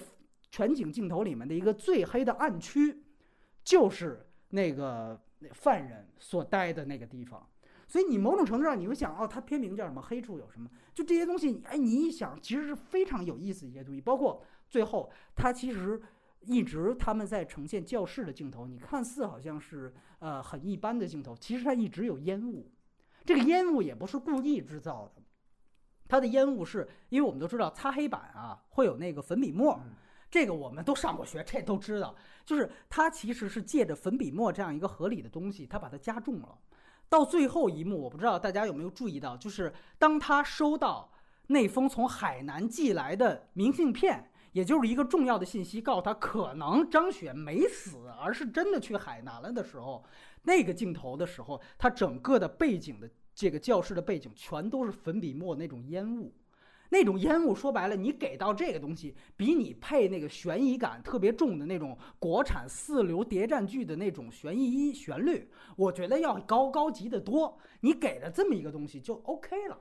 所以，当然它又有配乐，也有这个东西，在这方面，我觉得也算是它的一个亮点，就是它整个的细节，我觉得真的是很不错。对，包括其实里面刚才其实大家都聊过的，像赖宁崇拜这个问题。我觉得也是非常非常不错，因为赖宁大家知道他八八年去世的，那确实全国当时是掀起了一个在八十年代末九十年代初的一个什么学赖宁的一个热潮，这个我们还都是赶上的，对吧？一直其实延续到了九十年代初。这里我要得说，他最后在公映版，可能小莲可能他看的那个版本就没有了，他其实有更多的表达，是当时他在赖宁碑上获得了那个标兵称号之后，他拿奖状回到家。他的母亲其实对着这个奖状，在说他偷永芳之前，其实还有一段话，就是在对这个奖状在质疑，就说这赖宁有什么可学的？不就是那个啊着了火不知道自己跑，还他妈往里冲的那个？说孩子，你要是以后真遇上这种事儿，千万别学他，你赶紧得跑。对。这一段话，说句实话，按照现在标准衡量，一点毛病没有。我不知道为什么现在还要删，所以你就明白，现在其实，这其实，哎，你哎，已经说这对了。某种程度上，就是因为我们知道赖宁像在零四年的时候，在随着好像是未成年保护法呃实施的时候，赖宁像就被全国中小学生就给勒令给取下了，把他赖赖宁像取下了。但是呢，这就像其实我们对文革的态度一样，你查红头文件，那都有当时十一届三中全会的否定。但是真的说有现在电影想去拍这个事情了，里面有的这个角色借着角色之口去否定这个事情，哎，他审查不让你过。这个其实我觉得就是典型的我们说叫抽象否定，具体回避。这个就是我们对待就是这个我们这个所谓建国以来的这些历史污点的一个现在的一个。问题就是一个统一的政策，就是抽象否定。我一个大方面我否定完了，你们剩下所有人都不许再提了。你要把它拍进来，你要直接拍文革不行，不能拍；你要直接拍否定赖宁不行，不能拍。包括你像呃把薄熙来否定吧，你说我拍个重庆打黑，对不起，不能拍，对吧？就是这个道理是一样，抽象否定，具体回避，这是中国建国以来，这是所以那。他的这个滥觞就会一直存在，所以我觉得黑处有什么？某种程度上，他我觉得他勇敢的地方，或者我七分，我有时候给给他这，他还不容易，他还试着愿意去碰。就对不起，最后我这儿有十句黑你的，你把八句都给否了，那还有两句呢，对吧？其实呃，小莲应该知道，他看的公映版，其实里面对于赖宁这个东西，他的质疑也是有的，只是就没那么明显了，他有那么一点点。所以我觉得，就这个东西，我个人觉得还是。哎，还是算他的一个，我觉得无论在勇气上，还是他的这个选取的角度上，而且这个也不是说投机取巧，那时代他就是这个样子。你八八八年赖宁死，他讲九一年的事儿，学赖宁是非常正常的一事。如果他回去说学焦裕禄，那不对了，对吧？那错了，就他就是学赖宁。所以说他这个海报有人说耸动啊，说向赖宁向致敬，这是一个就是这种说所谓博眼球啊，剥削这，我觉得不是，他年代需要，它就是这个样子。所以这些东西我觉得是是它的一个优点。两位有什么补充呢？小莲。我以我从那个年代过来的这个 亲眼目睹来来证实，他这个片里面拍的完全完全是真的，真的非常非常非常真实。如果如果对我我愿意为他背书。小小莲也获过奖是吧？也是。我我甚至可以跟你讲，我小学的时候有一位高年级的男生，也是因为在我们那边的一个什么山上去。象征性的参加了一场救火，然后他就一个人就当了大概两到三年的省三好学生。哦，对他是一个成绩，对他是一个成绩非常非常差的男孩子，然后他就差一点当上大队长啊什么的。这个真的是太逼真了，真是太逼真了，没有任何意见。哎，所以就是，而且呢，我就想起一件事儿，就是这里面我们说主角选的呀，可能稍微有微词。就什么艺笑脸什么的，这咱们都可以讨论。但是这个配角啊，我必须得夸一夸。就这个老师，小莲说这个《大话西游》这个牛香香，这个是很对的，对吧？他就是这个样子，而且跟那个马车同学那个很接近啊。然后另外一个，就我不得不提的一个更小的一个配角，就他那大队长选的是真好。就是里边嫌那个蒋四儿还是谁朗读课文啊没有语气，叫起来他就开始雷锋啊，就那种。然后你记得后来六一儿童节开始是讲话，大队长讲话就是。呃，我要代表全体师生向您们，就那个大队长，我选的真，因为为什么？就是我在初中的时候，我们那个年级大队长就跟他长得一模一样。当时，哎呦，我以为不仅我邻居参加演出了呢，我以为那大队长也去了呢。我说，哎，我这这这不是我。后来一想，不对，那年龄差着，那什么返老还童了那个啊。但是就那个感觉真对，就是那种。老师的小助手又红又专，那那种感觉，哎呀，这这这个我就看，嗯，这个为什么对呢？就是说有些东西确实现在跟以前变动非常大，但是有些东西其实并没有变，你知道吗？对对对，就是那个什么武汉的五道杠，不是有一五道杠吗？什么的，对。我觉得就就你看他那个样子，包括新闻联播里他讲话那个表情，就确实你会发现，就这些东西，你说遗毒吧，反正狠点儿，反正他确实是一个模子，哎，知道是什么，反正在，对，还还在还在，对，呃，就是所以这个我觉得是是是很是很棒的，对，完完了之后就是说那种那种里边的那种有一种就是，呃，我公映版里其实更加强调，公映版他加了一段啊。是那个，其中他们有一个就是大院里的一个人去农民那边偷东西，好像是，哎，偷偷西瓜，完了之后，然后那个被农民啊追着打，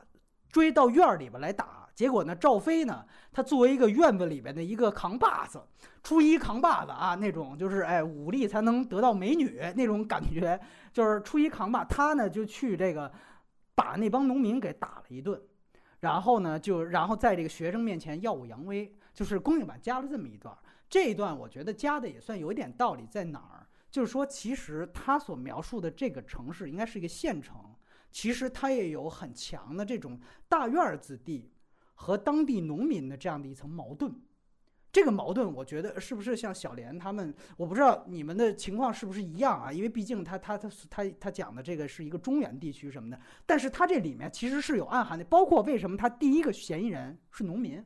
就典型的就这种事儿。首先，这种说杀人的，那肯定是首先想农民干的，应该就是你们干的。反正我打一顿应该也没什么损失，对吧？然后我开到郊区，我就让你假装放了就放了，你也不会说找找找后账什么的。所以你看他后来对送绿豆都那么小心，就送绿豆那个场景，我觉得拍的也很好。那像他就以为他是杀人的，其实他给他送东西，就这个这个荒谬性就出来了，你知道吧？就是说他这个层里面，如果呃把供应的那个版那个段落加进去，你就会发现，其实他这里面还有一层大院子弟和农民的那样的一种。矛盾，呃，这个矛盾我觉得也是，就是中国已经九十年代已经阶层开始分化，已经很大了，已经分化了十年的时候，一种必然的矛盾的冲突，它暗含在里边，没有抢戏，但是这也是一种社会背景还原。我觉得这个其实非常好。我我有一个补充，我是我是觉得那个有一段戏挺好，就是那个画桃心儿的那个，就是哦，那永结同心，对，啊永结同心上来特高兴，带着那个女朋友说：“你看，哎，啊永结同心。”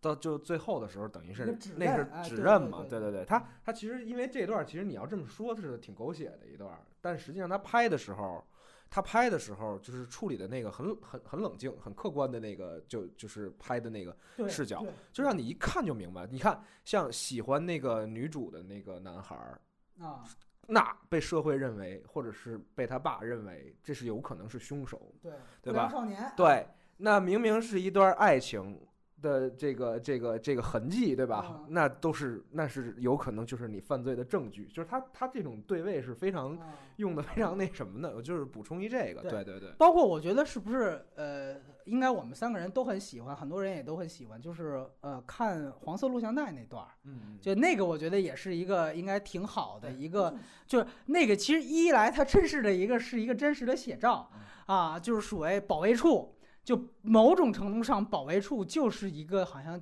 比警察还大，只能警察你进家门你都得查水表嘛，说白就是查水表，对吧？用的那招儿就是就是也没有什么搜查令，我就进来闯，然后先拉闸，就是有点半钓鱼执法，然后也不讲什么，就是但是把所有对修电路对，就是把所有一切的那种当时那种就是性道德绑架，把这个东西就完完全全的给展现出来，无通过一个。孔不入的监视感，对对对对对，就是就是老大哥盯着你，就 这种就这种感觉，完完全全就拍出来，而且它又和刚才说到了这个性教育问题的缺失这个东西又能联系在一起，因为它全是一脉相承的，所以这个东西我觉得是确实，它这些是它的加分项，而且确实可能导演本人啊，他就是生活在这样一个环境，在这个环境里长大，所以也不牵扯他有什么调查取证，可能这就是他。是不是他自己遭遇的，我就不清楚了啊。反正应该是他周围朋友的遭遇。他他跟我说的时候，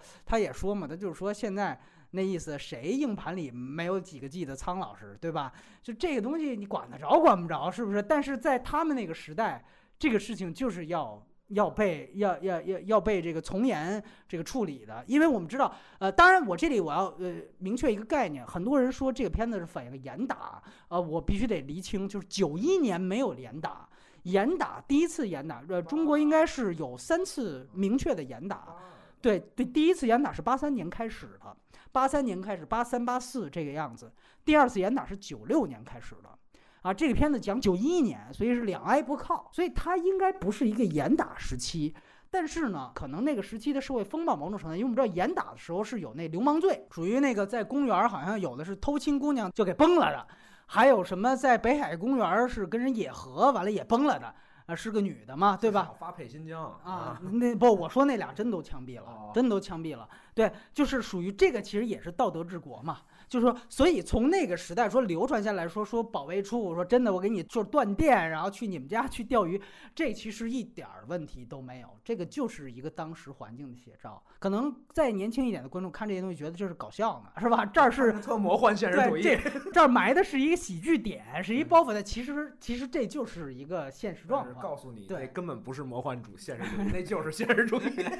小莲有什么要说的？其实严打在我印象里应该是从我小学到中学，它一直是在延续的。因为我记得非常清楚，就是我我我小学去那个去我们那边的口腔医院去治牙的过程中，路过我们那个市中级人民法院，它外面的那个宣宣传栏上。公审，公审对大会公审，而且不嗯光是公审，公审大会罪犯的照片，他连那个受害人的现场照片都会放出来，那个是个非常非常恐怖的事情，而且这这个这个这个在在我印象里持续了好多年，不而不是说说。而而不而不是说我今年打了，明年不打，后年打，后年又不打。他就是比如说今年严打，可能就是今年会杀一百个人，那明年可能减少到五十个人，五十个五十个人一，然后再严打了再一百个人，然后再五十个人，五十个人，五十个人，就始终那段时间他的这种呃。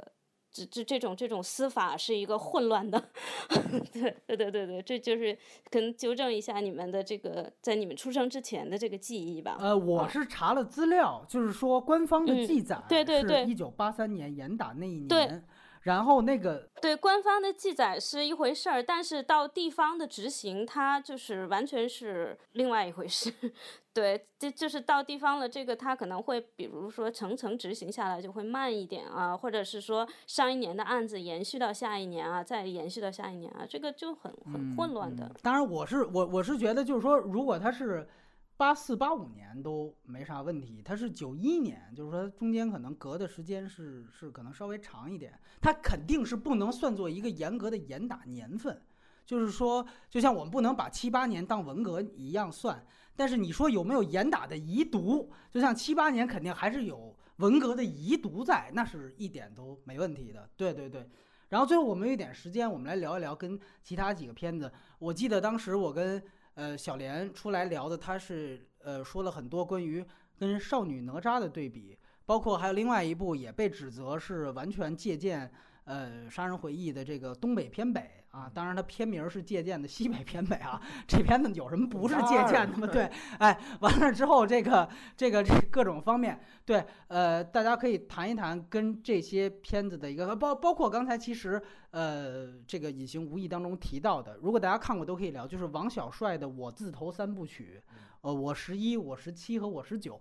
我十七这里我想说一下，就是高圆圆演的青红，这个片子是正儿八经讲严打的，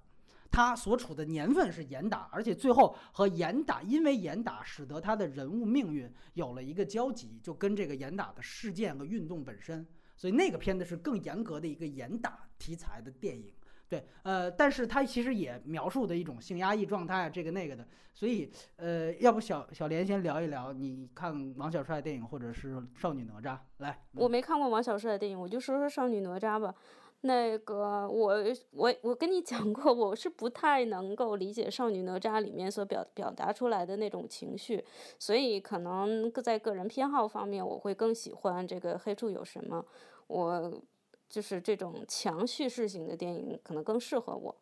呃，然后另外我还想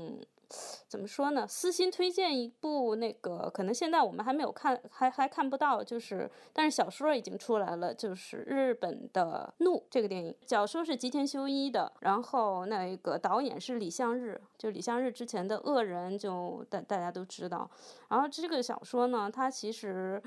怎么说？三条线索，三条线索并行，但是谁是凶手，你最后还不知道，一直到最后才揭晓。他可能在就跟黑书有什么，他的就有一点相像吧。我是想到哪儿说到哪儿，就顺手推荐了这部这部电影。然后还有一个就是我前几天看的那个《白雪公主杀人事件》，就是中村义阳的呃导演的，然后井上真央主演的，也是一个。嗯，不知道凶手一开始不知道凶手是什么，或者说这个凶手是用来打马虎眼，啊，它其实是反映的是人和人之间的这种职场欺凌，然后这个女生之间的互相算计的这样一个因为很小的一件小事而杀人这这样的一个故事。那我就推荐这两个电影吧，可能嗯，就大家觉得跟这个没有什么关系，也也也也也无所谓，就是就当全当我。呃，个人意见了。私人推荐，啊啊，嗯，对对对，私人推荐，对，嗯。隐形来聊一聊关于，比如说王小帅的电影，那人家没聊，你来谈谈。就我十一嘛，就我十一是刚才其实偶然当中我想到的，但是后来吧一想，其实还非常贴这个片子的好好多气质。我觉得他是从一个男孩性躁动的那个角度去讲这个事儿，对吧？而且。它里边就相当于他最后后来讲的那个那个，实际上那个杀人犯，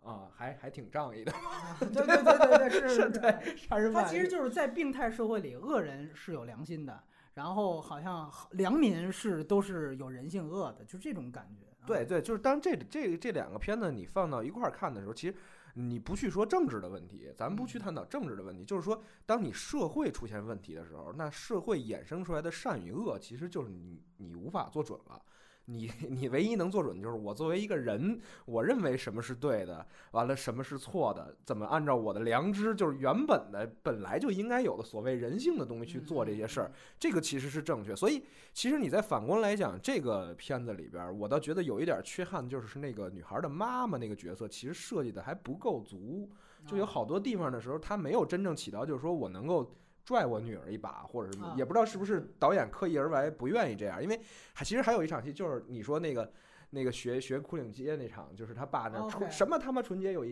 嗯完了就是这世界上男的和女的就绝对不可能有纯洁的友谊。说完这句话，啪，妈妈就出去了。显然他妈不知道跟他爸是有什么故事，或者说是很不认同这段这这段那什么，对，就是他妈肯定是个异端，对，就就是就是或者说他妈是个主流主流价值的异端，就像《我十一》里边这种哎对这种异异端异端的那个，可能异端不是少数，嗯可能是多数，只是他们不发表，对对只是没有表达意见而已。你这个不是说左左的政府或者右的政府都会有，你知道吧？就是他政治观点都无所谓，但是在这种就是畸形社会体制下，就会产生这种问题。那么我十一和这个和这个片子其实都探讨的类似的就是这这么一个问题，就是说嗯。人最根本的东西和体制和这个社会发生的那种冲撞的东西，所以这两个片子倒是可以值得对照着一看。今天来你这儿的时候特别巧，就那个滴滴打车嘛，我们就聊到了哦。就是滴滴打车新颁发那个政策，我不知道你们听没听啊，就是你在北京开这滴滴这车必须得是北京户口、北京牌儿，是吗？哎，外地的车这个就还没还没还没正式实施呢，这刚听证会，你知道吧？哦现在这就已经一帮那个人家非北京的那个，因为有好多人是为了到北京拉活买的车贷款，哦，这马上就要那什么了。后来起义了，我就问，哎我就问我说：“那你你们这个这个怎么办呀？这要出了这事儿，那我就拉黑车去呗，或者说再干点别的去呗。”我就是说这个事儿啊，其实你去细想，就是 这种就是。当当我们需要某种的这个强制性的去解决什么社会问题或者什么的，往往派生出来的是更多的社会问题。就是其实我觉得是跟他在探讨的这个东西上面某种地方是有相似性的。比如说那个科长是吧？我就是说谁要是逮着了谁是副科长，好像是来解决、这一个段也被删掉了，对对对对对，就是好像是好像是啊，对对对。这段没有，对对对，这就等于有一个物质，嗯，这等于是有一个物质刺激嘛。哎物质刺激，对，就是从这个，就是那个局老局长就说了，谁要是逮着了，谁就给升官儿。嗯。结果这一系列引发一系列，他这人又出去又又逮人，又又把农民就哎，严刑拷打，对对对对对对，就等于又出现了一系列的这种，就是我们好像这个呃经我们生活的这个环境经常会发生这种事儿，就是一纸批文下来，完了就了。对明白了，你就是想在说啊，虽然《黑处有什么》拍的是一年代戏，对，但是它里面出现的很多被删减的细节，仍然在现实的世界是持续发生的，是吧？是这样一个意思，是吧？哎你这是曲解啊！我来说黑处到底有什么呢？你这是滴滴滴滴到底有什么，是吧？打一广告是吧？不是，我个人觉得就是说，像这样的事情，包括尤其从呃赖宁的这个事情，它延续下来的，其实某种程度上，它跟审查的这样的一个互动关系，我觉得就是现在的一个这个知识状态的一个延续嘛，对吧？所以我觉得这个其实都就是就是没没没什么好说的。然后另外一个，对，刚才也忘了说了，就是说，呃，里面刚才说那场飞椅子的戏，就是张树林儿跟他爸爸在会议室打架。那场戏之前不是提审吗？啊，不，就是说那个两个人说，你看这两次提取的都是 O 型血，他爸说我也是 O 型血，然后这时候他爸其实接着说了一句，就是说我要是落在张树林手里，就是连宇宙大爆炸这事儿我都能承认是我搞的，对吧？就这句话也最后被删掉了。啊，等于就是说，其实我觉得挺奇怪的啊，就是说这种话，呃，它其实是一个调侃嘛，对吧？它其实是一个就是属于幽默点，我不知道为什么这种东西也删掉，就有一些删我是很明白的，对，包括其实我还想问一个问题，就是呃，隐形，你们觉得就这个片子关于严刑拷打这一这个部分，是不是在近些年的国产电影里面、内地电影里面，这个尺度算是比较大的？就是就是这一方面，嗯我觉得是肯定是比较大的。按照嗯按照我之前所了解的这个这个尺度，或者说是嗯被告知的这种东西，就是哦你根本不可能还打人什么呀，就不可能。对啊对对对。就有这种暗示都对就应该是现在来展现这个的话，应该都是都是那个你要拍的是最正规的那种，跟国外接轨的，就是嗯律师是见你或者什么的，是哦没有监视或者什么，应该是你要必须得这么展现的，按按道理来讲啊。但它是年代戏嘛，对，它是年代戏，但是咱也好长时间没拍年代戏。哎，你别忘，《重案六组》某一部的开篇就是刑讯逼供了一人，当时是因为要要救一个他杀，就是他杀了还没死的人，所以打了他，打了他之后马上这警察队长就给开除了。那是那也是零几年的时候的片子呢，对吧？对对对啊，这都是这一说多少年了，就没有在尺度再开过了。啊，然后公映版加了一处什么？就是说哪处是加的，可以告诉大家。就是说那个呃，里面有一段戏，不是他们已经知道那农民不是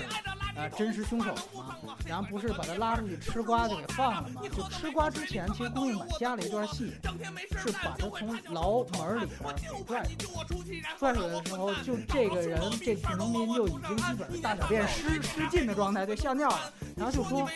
不是还没判呢吗？不是还没判呢？哎，这段我觉得要脸，对送他上路，对对所以你要什么都行，别碰我 CDG，你妈了个逼！我就上课听歌，我乐意。嗯呀，我就上语文课写数学作业，作业本上画个大鸡巴，纯为了发泄。只有高年级小姐姐进入我的世界，我才知道什么知道你是年级组长，给你留点面子。全办公室的老师都知道你呀是一骗子，人家都坐板凳，你呀非得垫一垫子。明明开卷考试说我作弊撕了我的卷子，瞧你丫那操性！接着更年期跟我蛋逼，回家操自己吧，操自己。嗯呀，我在学校外面干的都是你丫不敢想的。上课两分钟，我接个下茬堵了你的嗓子。我的作业从来不犯，全他妈是二分。其实除了体育老师都是狗全都还你。不是我小心眼儿，是你根本不讲理。我讲的段子，当时全学校都流行。你说的笑话，只能逗乐你自己。周末弄补习班，就是为了骗钱吧？罚我站着听讲，我就当锻炼身体。说我写的作文没味儿，还不如放屁。跟流氓打架我，冲在前面，因为我讲义气。其实好多好老师值得你去学习，人家比你牛逼多了，也没犯人不理。课就讲课，别胡逼。学生花钱上学，不是来这儿看您抽风发脾气。对我好的老师，我发自内心的尊重。因此儿代表全体同学向你们表示致敬。我听说你得了病，更年期性骚动，我比你狠多了，会语综合症。咱俩都说中文，说的也不是一水平。您都快被我气疯了，我还是那么冷静。你儿子托我爸找工作是吧？不可能，操！他是我爸老陈他向着我。记着，多管闲事多吃屁，少管闲事少拉稀。你呀这个变态，收礼的时候你笑得很灿烂啊！妈了个逼呀！都得死！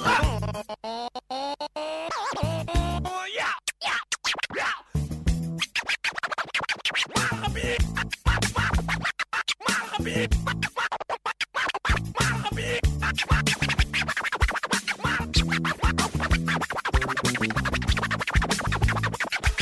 Bye.